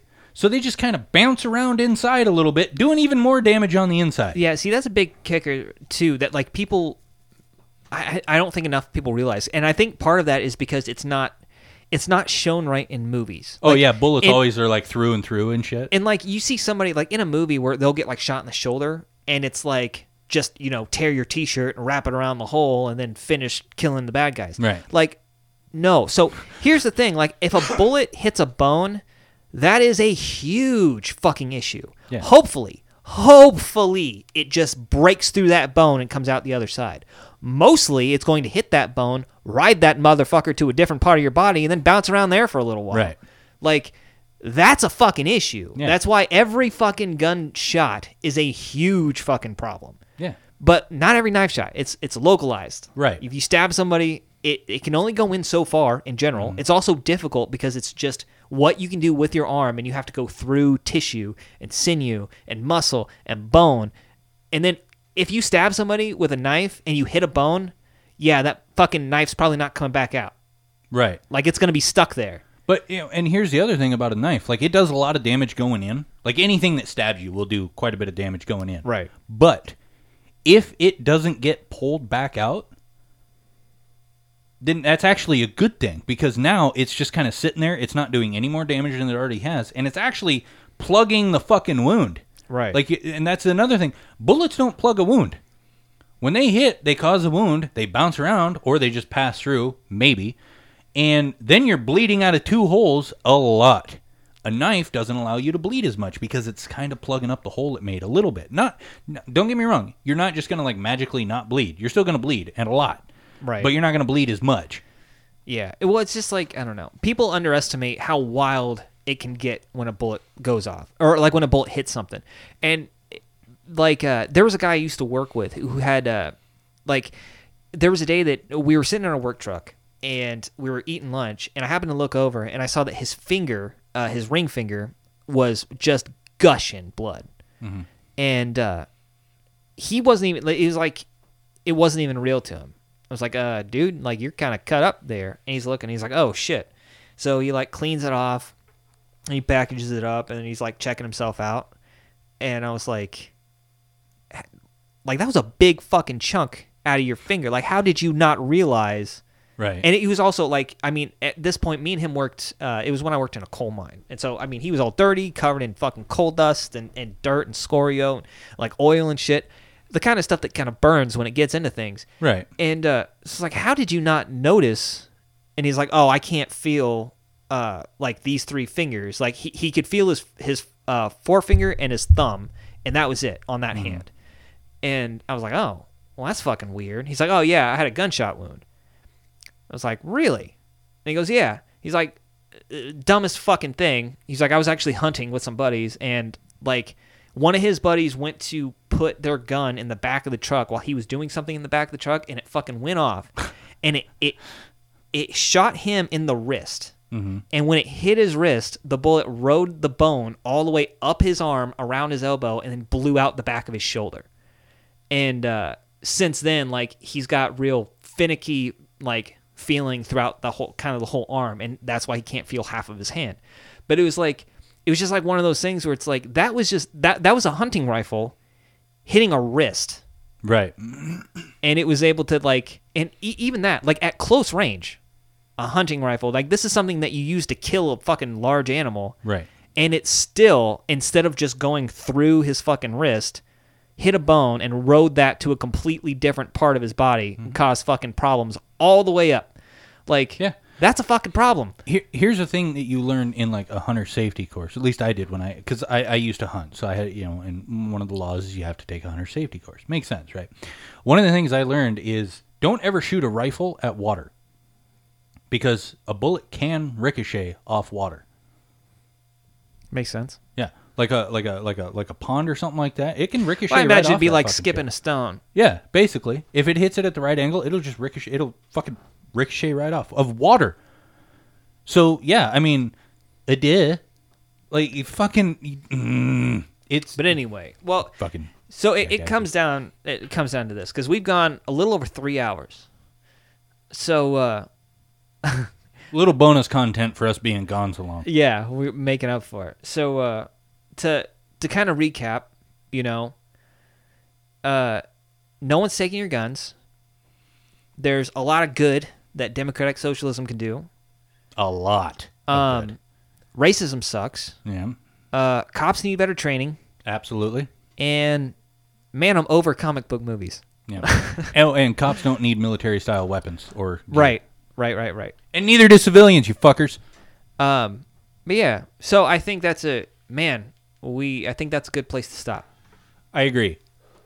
All right. Well, it was a fun one though. Yeah, it was. And so coming up, I'm not sure when it's going to happen, but we do have some kind of exciting stuff happening where hopefully we'll get some guests in here, all with some interesting stuff to talk about. and we'll touch more on that as it comes. But until then, thanks for listening, buddy, or everybody, and bye. Hey, buddy. Hi, buddy. Yeah, all right. Have a good one, everybody. Thanks for listening. Goodbye. Bye.